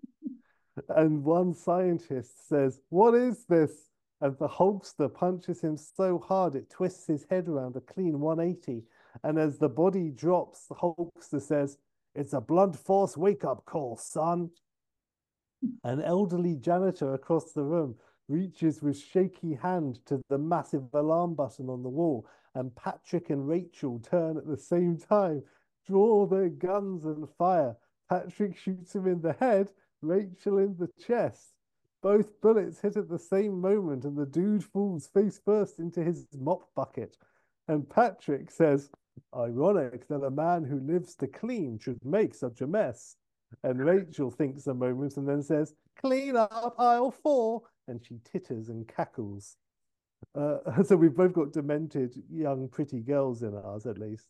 Uh, the, the three strong arm the lead scientist who breaks out the hardware that they've come for. Um, and they are fitted out with state of the art infiltration suits, kind of like Mission Impossible, um, but they've also sort of hit the common market. So these are like the, the ultra hardcore prototypes, which have been used for like rubber masks and bodysuit type deal, uh, which the baddie trio now repurpose. So the images on the quote unquote morphing screen shows not a world leader, for example, but familiar faces from the Con Air incident. And the Hulkster says, Geekware never looked so good. And Rachel says, Neither did the geeks. And she cackles and titters. Uh, the suits are loose and formless, sort of inflatable, and they, they're meant to sort of mold themselves to the wearer's shape. So when they're like in their loose form, they're like a cross between a deflated sex doll and a very baggy body bag, which uh, you sort of step into and zip it all the way up, so it totally encases you, um, and you you put it on um, over the top of you, and then it forms around you like a vacuum bag when you you suck out the air um, and you vacuum dry something. Uh, Rachael puts on hers, including like the hood and rubber masks that fits over her head, and it molds and forms onto her, features arranging and the suit filling out, uh, lifting her up on her feet and filling her out elsewhere. After a moment, it finishes and she stands up. The face kind of molds and then reforms and she's shrouded in this sort of liquid rubber and memory tech, transforming her entire appearance, and she becomes Danny Trejo from the first film. and so he, she flexes a muscle and looks at it, and then grins at Patrick and Hulk and says in her voice, "Badass." Uh, the, t- the other two do that. the same. um, the other two do the same. Patrick becomes Ving Rhames, and the Hulkster becomes Malkovich and they still talk in this scene in the wearers' voices as they collect the large box-like machine that creates these suits. And as they leave the lab past the remaining scientists and technicians who are cowering on the floor, uh, Patrick uh, slash Ving holds up a detonator, and Cyrus the Virus um, slash Hulk says to his uh, colleagues in the Hulkster's voice, to imagine Malkov, Malkovich saying this with Hulk Hogan's voice. Okay, bozos, let's clear the air. And Patrick Ving uh, clicks the detonator with his thumb, and behind them, the lab explodes um, in, and engulfs everyone inside. And the flash turns the screen white, and we hold on this white screen for a long moment and then ding ding digging ding ding digging and sweet home alabama kicks in and we have the titles and opening credits con air con um, during the titles proper we meet Cameron Poe and we see close-ups of Cameron Poe as he puts on his white vest, but then on top of that, sleeveless shirt, clip-on tie, assortment of pens and pocket protectors in his chest shirt pocket, then a hand putting pamphlets and catalogues into his briefcase, hand round the handle as it lifts it up, and we have a hero shot as he leaves his room all backlit, wearing his geeky door-to-door salesman shit. And then we have our first proper close-up reveal of Cameron Poe as like, you know, it's one of those shots where the front door opens and he's just like, you're the point of view of the person opening the door, and he's outside as the salesman, pure cage with his sort of cage amiable face. Um, and it's so it reveals Poe door to door, smiling charmingly at the house owner, and he starts his sales pitch. We don't hear it because it's still Sweet Home Alabama with the credits but we see door after door open on his positive and hopeful face, and then more often than not, slam shut on his dejected one. Uh, we see him traveling the like upper northwest of America, house to house, office to office, presenting himself pure cage style, trying to sell these air conditioners. Um, the credits continue. Uh, we see some can I make a quick point? I feel like uh, Cage's lips. It's my favorite Cage's lips, Con Air. Like, I just want to say his his little pouty lips are their poutiest in Con Air, and I'm just seeing them looking a little bit lower lip. Permission for Yes. lower lip to wobble, sir, as these doors are slammed in poor old Bo's face. Yeah, absolutely. Full on. Well, that's that's wonderful. Yes, and the wide eyes. Yes, damn it. Um, so um, it all continues. We see some sales um, because you know Poe's a listener, and people feel they can trust him and they feel safe with him. So he's not a bad salesman. Uh, we also see a lot of humorous failures, like a slutty and bored housewife making the moves when her hairy husband comes home, and Cage is all apologetic and stumbly as he tries to leave, tripping over his briefcase and knocking over a vase with impressive Buster Keaton energy. And another, we see a vicious looking poodle snapping at him from his like vacant owner's grasp as Poe is like trying to show off the merchandise catalogue and the poodle is baring its teeth and yipping and snapping, all the while being sort of mollycoddled coddled by the Dolly Parton sort of owner. Uh, it's a real, just a little bit. Um, Another few shots uh, show the hardships of his profession, eating a lonely and soggy sandwich in his leaking car during a Midwestern downpour, or struggling to lift an awkward and heavy aircon unit from the back of his car, only for the packaging to tear and spill the machine onto the tarmac. And finally, we see him being jeered at by some teens as he waits at the traffic lights in his rust bucket, and they lean opposite, you know, next to him from Daddy's convertible to throw fast food wrappers into his open window Oh. before hooting and speeding away, leaving him covered in milkshake with, you know, like the straw lid, you know, stuck to his temple, staring into the middle distance as directed by Simon West comes up over this image. and so it's uh, there's the end credits. And I'm just going to grab some water for a second. Amazing. I'm going to warn you now. Um, I can't do Nicolas Cage's Cameron Poe voice. I can barely do. can? Who can? Um, I'm so I'm not going to. No, I can't.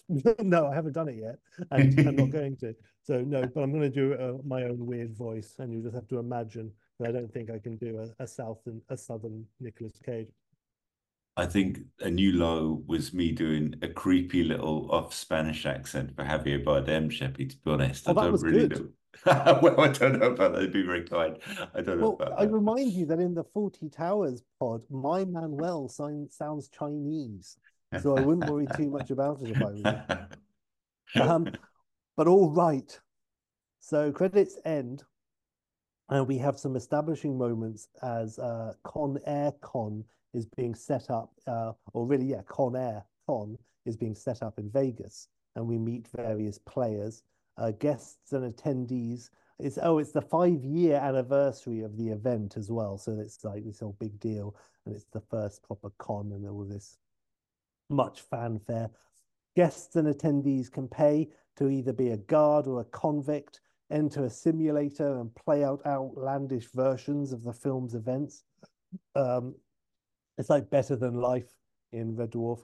Uh, Mm. tickets to play the Marietta Mangler Garland Green are the hardest to come by, Green being a firm fan favorite. And again, the, the tagline by the advertising is everyone's favorite cannibal pedophile while stock lasts. Um, there's also cosplay, lots of cosplay, uh, panels, Q&A, the chance to meet and have photos taken with some of the people involved, including like witnesses, victims, guards, convicts, and many other attractions over this three-day event, uh, which is happening in this brand new hotel. Uh, Don Davis, uh, you know Don Davis? Uh, he's a Fresno man from the first film who gets the uh, the body lands on his car. Yes. But Don Davis, he's also the general in um, Twin Peaks, and he's Dana Scully's dad in X Files. Yeah, yeah, yeah. He's Love another military in Stargate, um, and he's in lots of things, and he's great. And he's dead, but um, R.A.P. He's wicked. So anyway, here he is returning uh, as well uh, in a in a nice sort of nice cameo. Uh, Don Davis as being part of the guests for you know, being part of this event, um, and of course he's padding his role and so on. Uh, so Don Davis's Fresno Man in Car is what he's credited as on IMDb, and he's there and he's treated like royalty, and is making the most of the complimentary all-you-can-eat shrimp buffet in a staggering self-indulgent display. Uh, so that's good. Uh, I see it like Proctor and Police Academy. I love men who eat shrimp that way. Um, the convention is being held in a newly opened mega hotel with the convention room on um, the two two top floors, uh, with extra attractions on the roof itself, including a mock-up plane from the first film.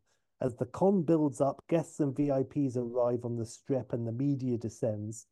Uh, we see the owner of the hotel and casino where this is all happening, Morty Memblestein, uh, Peter Stormare, um, and it's his brainchild, the entire convention. He's sleazy and nasty to his staff and the guests and his players, the players at the casino, he's cheating, and the fans at the convention, he sneers at with derision, and he's a slime ball with a toothpick.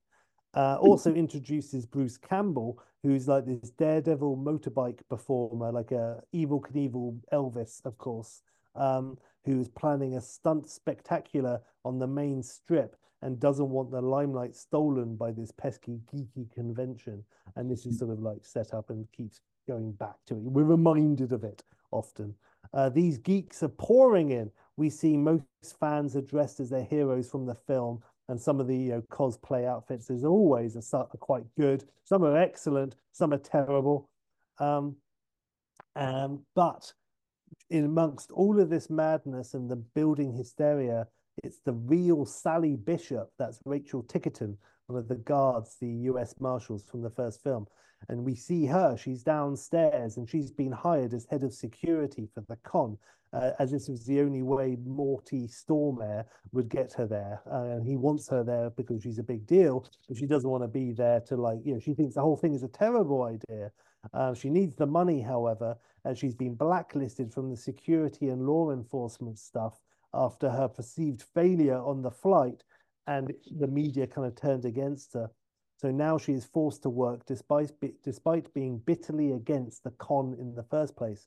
But she's going to try and shine a light on the whole thing to stop this sensationalist insult to the horror and to the memories of the dead. Meanwhile, she is trying not to be stressed by her own fanboys and fangirls who want to be close to her while she's trying to set up all the security barriers and stuff so that they can like get their they could ace their own Sally costumes for the big bucks uh, competitions and so forth. Um, and you know she's probably got someone like a young lackey who she's like bantering with and bossing around as well. Who's like, "Oh, you're trying, you're you're actually enjoying this, aren't you?" And she's like, "Get out of here!" That sort of thing, witty stuff. Um, out watching the build up to the event from the sidelines is a figure, and we find out that this is the real Garland Green, uh, Steve Buscemi, now a sold out lounge singer act in Vegas, going by the stage name of Peter the Eater, who is checking it out from a distance, the whole setup with mild passing curiosity. Um, me and it's in the same hotel where he's hired. Meanwhile, Poe is summoned to his boss's office, um, which is like in the middle of Dust Bowl nowhere. And here we meet Colm Meaney as Duncan Malloy. uh, with sales figures flagging due to his reluctance to be aggressive with his sales approach and his aversion to conflict and refusal to play up to his mini celebrity, Poe is a third strike away from unemployment, and Malloy is at the end of his rope. With this in mind, he orders Poe to attend the convention. Malloy, of course, wants to make use of Poe's celebrity to take advantage of all of that.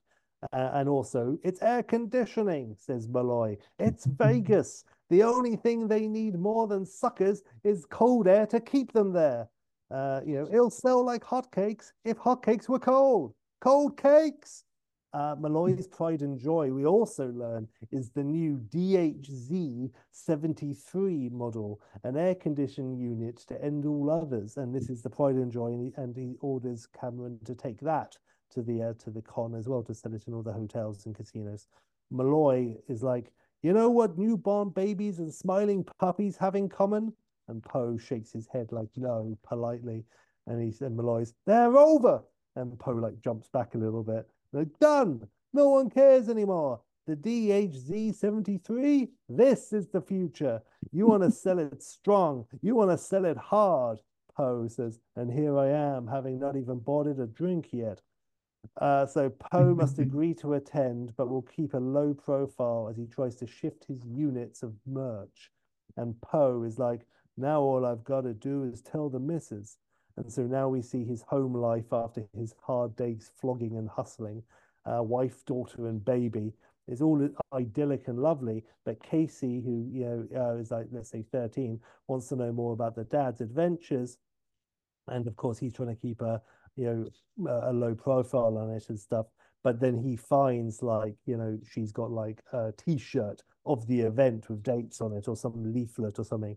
So he sits her down, you know, pure cage in, in the bedroom, in her bedroom, and explains patiently to Casey that this national obsession with his sordid past is only going to last so long before people forget and move on to the next big thing. And he says, you know, again, pure cage. You see, Cass, what's cool in the moment is cool and all, but it's the substantial things you've got to work on, invest in, and embrace family, friends, making yourself the best, best version of you. All this holds up the flyers and posters and so forth is nothing but dust in a hurricane. It may get in your eyes a spell, but it'll be blown away and forgotten before the wind dies down. You understand what I'm trying to say? And Casey like nods solemnly and he's like, you know, he gets up and kisses her at the top of her head and leaves the room. And as soon as he closes the door, Casey like digs out a big battered suitcase from under her bed and flops it on the bed, and it's filled with other loads and loads of merch. And uh, and on top of it all, we see and all the merch for like you know Con Air Con coming soon and all this. And on top of it all, we see a ticket for the con uh, just as she closes the case. So now we see the event at Vegas really kicking off, arrival of the fans, the hordes, the and the infiltrators blending in perfectly in their top-notch disguises. And it's the three we've seen, but it's also like other you know people uh, you know really good cosplay so they can get into all the VIP sections because that's how it works in this universe. You have if you have amazing at cosplay outfits, it gets you everywhere you need to get to in the con without even paying the VIP passes. So they've got all access. Um, and we see like, and there's like, you know, 10 of the goon squad, led, of course, by Malcatraz, who's acting like Hulk Hogan. So hopefully he's having a good time. And that was enough to lure him back, that and the money. Uh, so Sally Bishop, Rachel Ticotin, um, says it's a bad idea having all these freaks under one roof, especially freaks who worship bigger freaks but then she sees like a bunch of girls dressed as her um, in her Con Air playing like little girls in the Con Air uh, guard uniform. And she says, well, that's okay though. uh, meanwhile, um, it's revealed that the casino, st- oh no, and now it's probably rea- um, the casino star act is uh, Garland Green, the Marietta Mangler, uh, but he's having a well of a time and he's mingling around, just like really, kind of like Zod in Superman 2 when he goes to that cafe. Yeah. And he's not he's not trying to beat anyone up. He's just like fascinated by this weird alien. What is this? Picking up the menu. Uh, he's like that. He's just wandering around this convention. he's just like very bemused. Is uh, is Griff is yeah. So yes, Garland Green. Oh, during the con build up and so on, it also gives us a chance to see other in jokes and Easter eggs. Um, so Ving Rhames slash Patrick Stewart does a double take as he passes a geek wearing a Captain Picard mask. Uh, Brendan Fraser cameos as himself in George of the Jungle get up at the con. Um, maybe it could be the mummy up at this point. Uh, that would make more sense. Sorry about the bottom. Um, there's a cameo now or thereabouts from Cusack as well on the phone to Ticotin. So he literally phones it in, saying the con is a mistake, bad taste, blah, blah, blah. Uh, it also immediately comes out, though, that he's humorously irked that no one is selling, let alone buying any Vince Larkin t shirts, coffee mugs. And he's like, not even a frisbee, uh, but no one knows who he is. No one remembers him. And, um, and he's miffed about it. Uh, but now at the con, Poe arrives, you know, really trying to keep a low profile, really awkward, darty, shifty, baseball cap collar turned up, just people, you know, he's like, you know, no one can know it's me. And he turns around, and there's like a massive poster of like just his face, like, you know, covering half a skyscraper. Uh, the the whole Bellagio is like his face, you know, when it forms in the right way, and he's like, oh, low profile, got it. Um, but um, but but actually, it, it works against him because incognito, the shitty guards are shitty to him and make cracks about his shitty and humiliating company car, beaten up with the other slogan on the side. Aircon units sold by convicts only. With units this reliable, we can afford to send you salesmen who aren't. Uh, so he's having a hard time. Um, so Poe tries to uh, make some sale, especially the coveted DHZ 73. He's trying to keep low profile, not be noticed. Uh, lots of fans of all ages, genders, shapes, and sizes are dressed as him. Uh, a noticeable one is an ancient Chinese man uh, dressed in vest, mullet, stubble, etc., despite his old and withered frame, who keeps saying, Bunny and box, bunny and box to everyone he meets as he moves from one sales pitch to the next in a die harder moment. There's another one.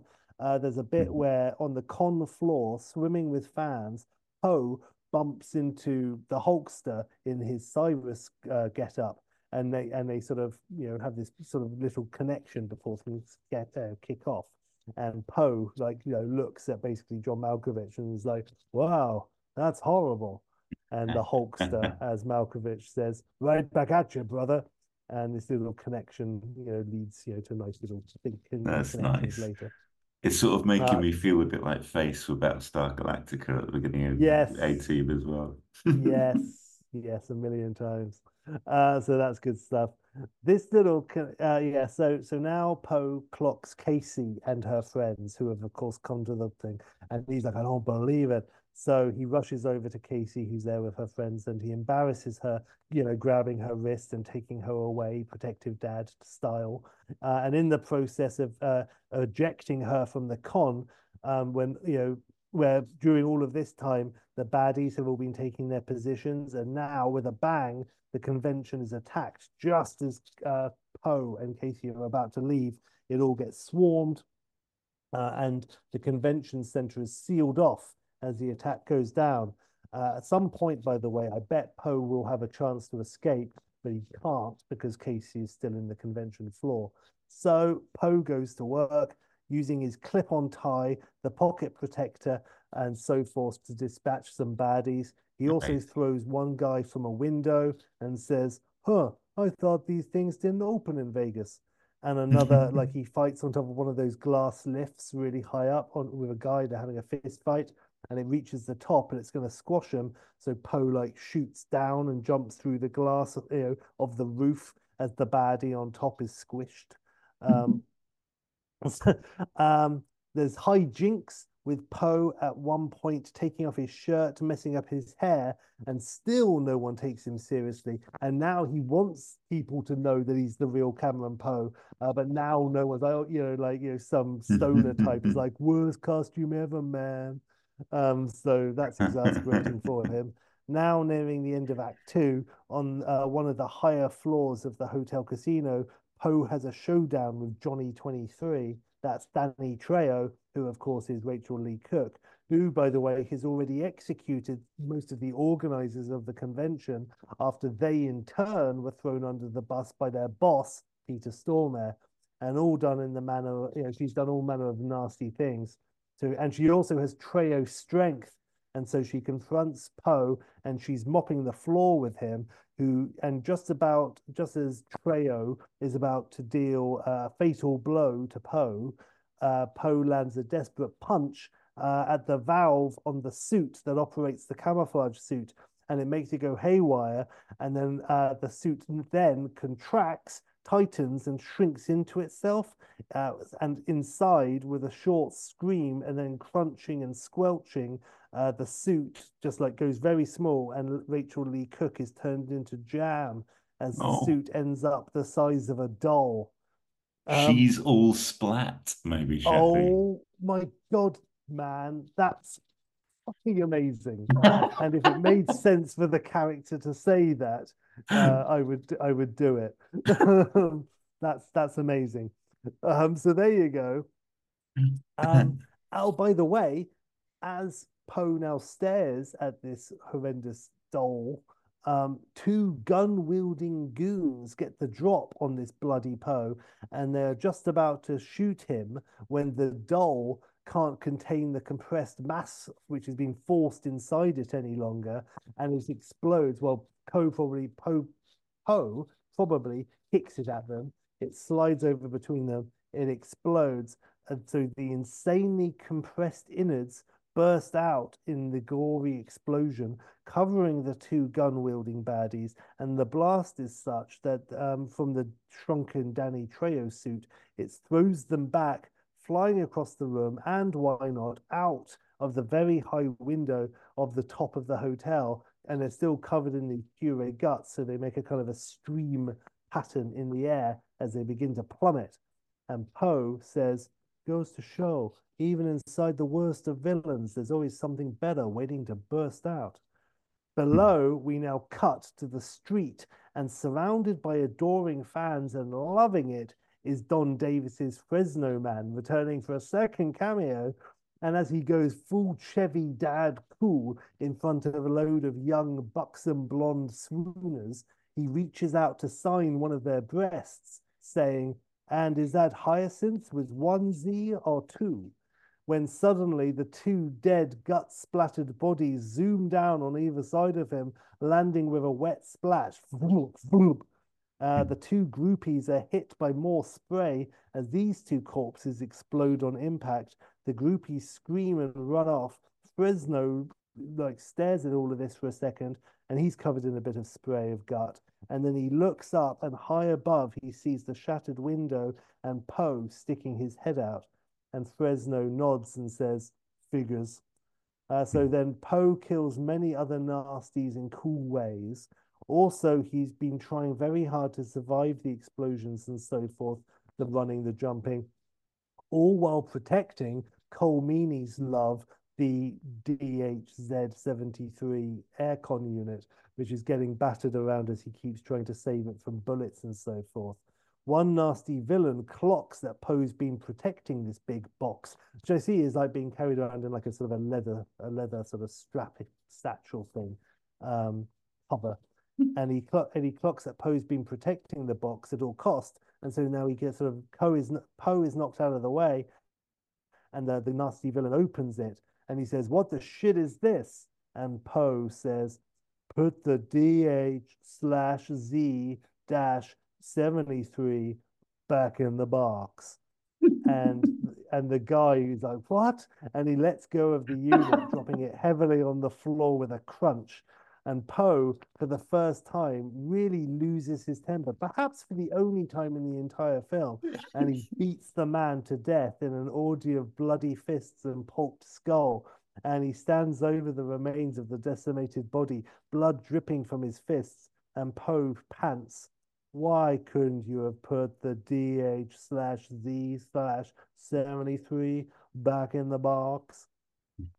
Uh, so there you are. More than once in all this, Poe is helped by an apparent fan dressed in their own high tech suit. So the wearer looks exactly like Poe from the first film, replete with white vest, long hair, and stubble, played, of course, by Cage.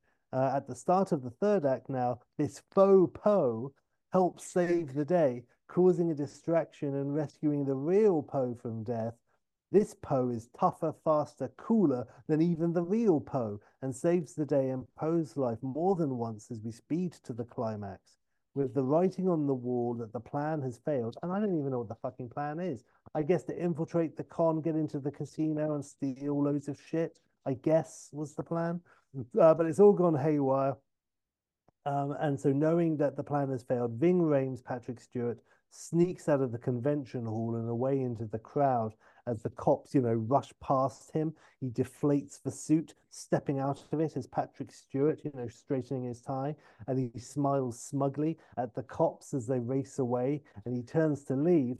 And as Stewart starts to blend away into the crowd, he passes a relaxed looking Garland Greene who's in a Hawaiian shirt, straw hat, and drinking a fruity cocktail through a bendy straw. and he watches Patrick move off through the casino lobby and then casually leaves his seat and follows him Lecter style. So basically, mm-hmm. Steve Buscemi catches up with and eats Patrick Stewart. So that's good stuff. He's actually been more in it. You teased me there, Sheppy. He's more in it than, you, than I thought he would be. That's great. Nice. Well, there, thank you.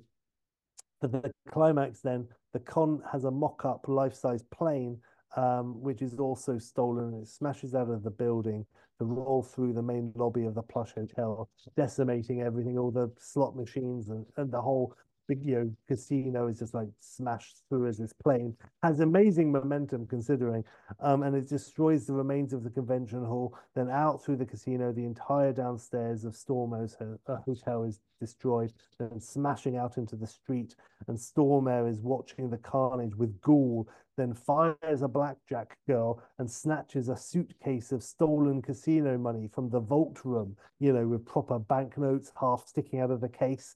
Classic uh, the casino, the hotel casino, and and the convention were all shady in the extreme, and now all will come out about the cut corners and so forth.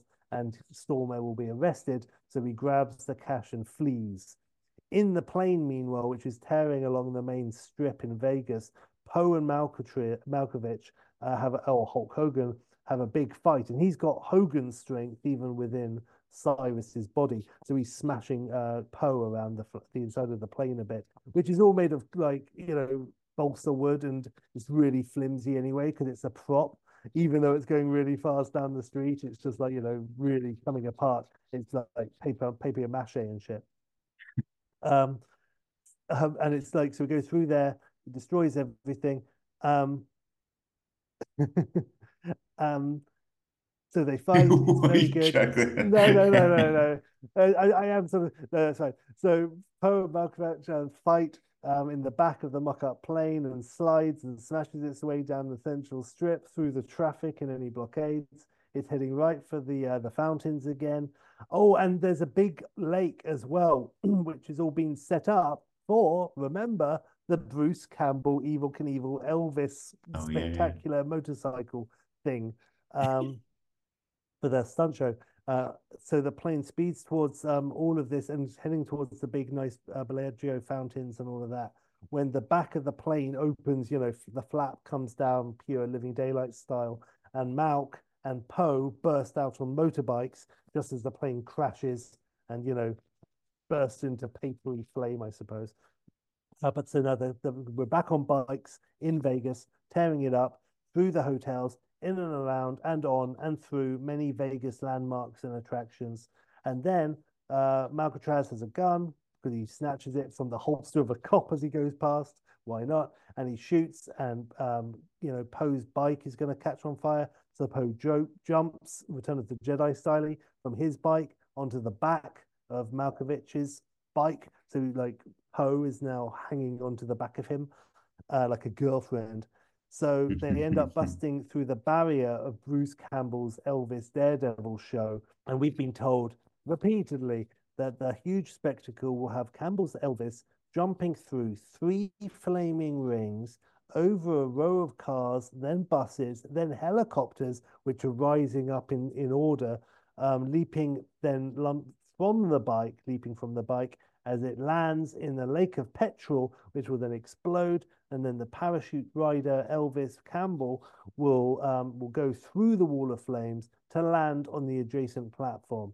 And now Campbell waves and shouts angrily as he, uh, the intruding bikes smash into his waiting area through the barrier as Poe reaches around Malkovich to grab hold of the you know, the steering of the bike, which is and steers the bike straight for the main ramp where all the crowds are gathered. And Campbell's like, "What are you doing? Wait, wait! This is my stunt." Uh, Malkovich uses his elbows in the back of his head to attack and hurt Poe, but Poe hangs on. Uh, Hulkster Malkovich tries to jump off, but Poe reaches past him and guns the throttle, opening it up and hitting the ramp at top speed. And as they take off, Poe whispers into Malkovich's ear, If you can't stand the heat, get out of Vegas. And then he pulls his own parachute, which he had taken from the plane. Poe's parachute opens as they fly through the air and he flies off the back of the bike. The bike then shoots through the flaming rings, and Malkovich pulls off his Malkovich face because he's covered in petrol. And so now it's basically Malkovich's body, but he's got the Hulkster's head covered in petrol from the bike chase and it ignite, jumping through uh, the flaming rings. So he now bursts into flames. And we see Hulkster as a human candle on the motorbike going through the air still. Ah! Ablaze, he flies through the rings and over the cars. The bike is on fire now, and he pulls his own chute flying off the bike as the bike explodes. The bike's remains now sail down through the sky, arcing down, down, down towards the street and the crowd below. The crowd scatter as the flaming debris of the motorbike fall down, except one man who doesn't move, looking up until it's too late. And it's Peter Stormare who sees it coming and gives a semi resigned ah before the flaming plummeting bike lands on top of him, squashing him oh, like a bug. Meanwhile, uh, the yes, um, the Hulkster flies forward, still on fire, as a helicopter rises up in front of him and it chops off his legs. The chute now detaches because the straps are on fire, and legless, still on fire, the upper torso of the Hulkster flies through the air and then down as he's like, ah, into the lake of gas, which was meant to be for the grand finale. And as this human flaming cannibal hits the lake, he's like, ah, like a meteor, and the entire lake explodes. Um, Poe, meanwhile, with his open chute, sails over all of this as he calmly descends.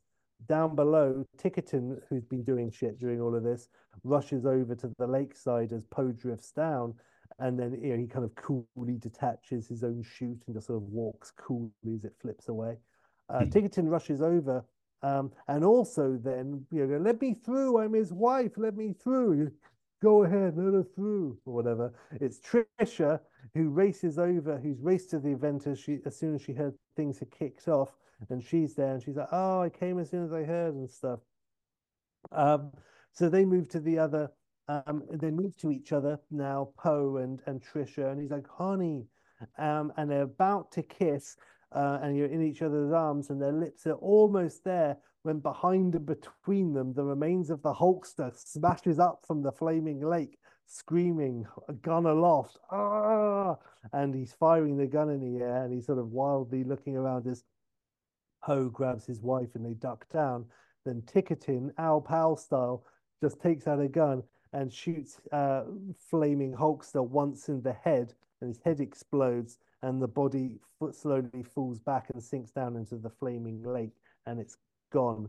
And so now Poe and Trisha move in again for that kiss, but now Poe is cock blocked again, this time by Poe. Things get confusing when that other Cameron Poe in the Poe suit turn up. And real Cameron Poe says, I never thanked you for saving my life. And Faux Poe says, you can make it up. I'll come back from that. Sorry, he says, you can make it up to me by finally buying me that puppy. and Poe and Trisha are like, huh? And then Faux Poe unzips the suit and the wearer steps out as it deflates, revealing her to be the daughter. It's Casey. Hey, And the family is reunited and happy. Uh, then uh, cars like beep, beep, beep, beep, and the crowd parts, and it's Colm Meaney. And he turns up and he smells spin off merch. And he's delighted that the DHZ 73 unit seems alive and in good condition, and Poe still has it with him. And he goes, Well done, Poe, good man. And he grabs, How is my baby? How is my great baby? And and Colm Meaney opens the case, and all this loose shit of random pipes and wires fall out. And pauses, looking at the pile on the floor, and then at Poe's extended fam, and then back down, and he says, Shit. Ticotin is heralded as, as a hero by the nation. uh, as the media swarm around a shy Ticotin and a beaming Meany, the, uh, the pose, linked and happy, walk away. And as they go, we hear Cameron Poe say, uh, honey, it's probably nothing and all, but where's our baby? And end credits kick in, and that's the end. And hmm. the tagline is randomly, but kind of Con Air, Air Con related, too hot to cool off. Oh, perfect. so, Perfect, random, random stuff, my son, random stuff. No, it was wonderful. And it peaked with Faux Poe, but you know, as it should in Yeah. the finale like that. Fucking hell, Sheps. That was great. That was good fun. It was, it was a hoot. That's lovely. Well, thank you for setting it, man. I think it's a because one of great idea. Like, uh, never would have God. Vegas. Vegas will never be the same again, will it, after that kind of trauma twice? Jesus. It's something Yes, really yes. I think you tapped into something there around the iconography of it. It it's there's a like it's for Halloween or whatever in America, like it's a pretty easy get. You'll know it's Nicolas Cage. You put the long wig on and the vest, and you're there, right? Done. And you're like, oh yeah, nice, you're gone out, whatever. But there's also like I would say this, like John Malkovich looks like John Malkovich with the head, right? But put the sort of beigey prison garb on him or the orange, you know, Mm. gear, and suddenly Yeah. he is Cyrus the Virus. It's quite an iconic part for him too, to be honest. Like Yeah. it's just like, you know, it, it's just interesting. Like get a lot right in the costume design and the whole vibe of the thing. It's you don't need much of a still to go, that's fucking Con Air. Like, do you know what I mean? So credit to him, right? For that. It's nice. So Yes, um, yes, no, definitely. so- And he is. He's really good in it, despite Yeah. having a horrible time making it. Um, he earned his money.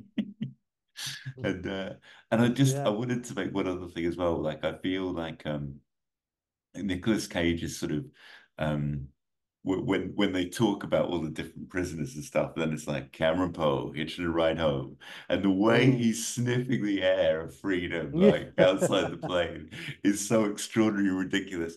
It's kind of, I mean, I don't think Shawshank is extraordinarily ridiculous, but if you think of like, you know, innocent in inverted commas men done wrong or whatever, you know, and like, you know, Andy Dufresne with in the rain or whatever, and then Cameron Poe sniffing the air. is kind of like these sort of huge 90s moments of freedom or whatever that even smells like, you know. Um, so I really wanted to just make Yes. that point too, which is nice. But um, uh, yeah, man. But listen, what a pitch! That was that was a bloody hoot, Sheps. A bloody hoot. Thank you, old Bean. Thank you, thank you for Well, Con Air Con and a qu- you, probably a quadruple pun when we re-listen to it. But yeah, um, Con Aircon and Con Aircon. Uh, yeah, it's all Yeah, of the emphasis. it's yeah, amazing. yeah. Um, thank, thank you. Um, it was it was nice writing for Colm Meaney, honestly. Uh, that was yeah, lovely. oh, amazing. I love Um, how attached he was to the DH, whatever it's called. Amazing, amazing. So Yes. Sheps, there's an order of business, young man. There is an order of business. Well, there's a double now, just for the the, the listener and, and and ourselves. So I asked you before because we have a double pitch basically situation where we've got one more episode basically of our prisoner experiment series, in which we will discuss our own pitches and also what we think the end might be, and then of course we'll record the second half after we've watched the, the finale and talk about that, and it'll be like one nice big thing. So there's that, which was on the horizon. And I asked you, should that count as the pitches? Because I knew it was going to be my pitch next. But you said, um, no, let's keep it all. The prisoner experiment is one thing, and this is, like you said as well, a sort of a proper episode of the pod. And so, with that in mind, we probably won't get to it immediately because we've got the the uh, the prisoner to do. But this Jimmy is actually uh, a pitch I was going to suggest. I was it was one hundred percent lined up, um, and then you set Indiana Jones, and so I I changed my plan accordingly. So I've had this all lined up ready for the right moment since then. This film, Jimmy, is E.T. Holy moly! Right. Wow. Okay. So let's ET2 E2JD. Uh, and, and Jesus Christ. I'm, I'm in it to win it. I'm hip to the hop. ET2, Or as that little fella would say, ouch. Yes. so think on, old son. Um, wonderful, lovely, and hip. Yeah, love it, man. Okay, I'll, I'll I'll have a munch on that. And I have my next in the clip, by the way. I thought of it the other day, and I thought, yes, well, we- yes, we have to do that as well. So yes, we'll get that too. But yes, so um, great. All right, Sheps. Well, wonderful, wonderful. Um, Lovely. how does one sign up for Conair Pod? Uh, I don't know. What What do you think? Is there like a, a famous line which is also kind of a way you say farewell in a foreign language? A Grisham, no, that's not it. A Cameron Poe, no.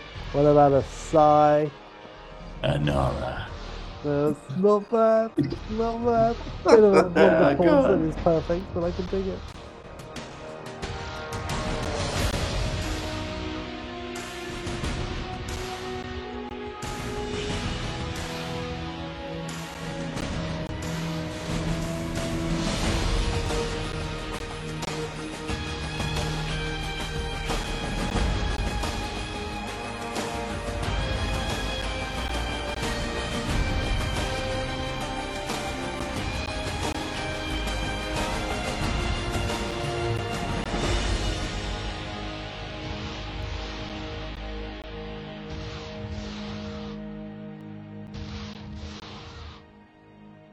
Love to hear from you.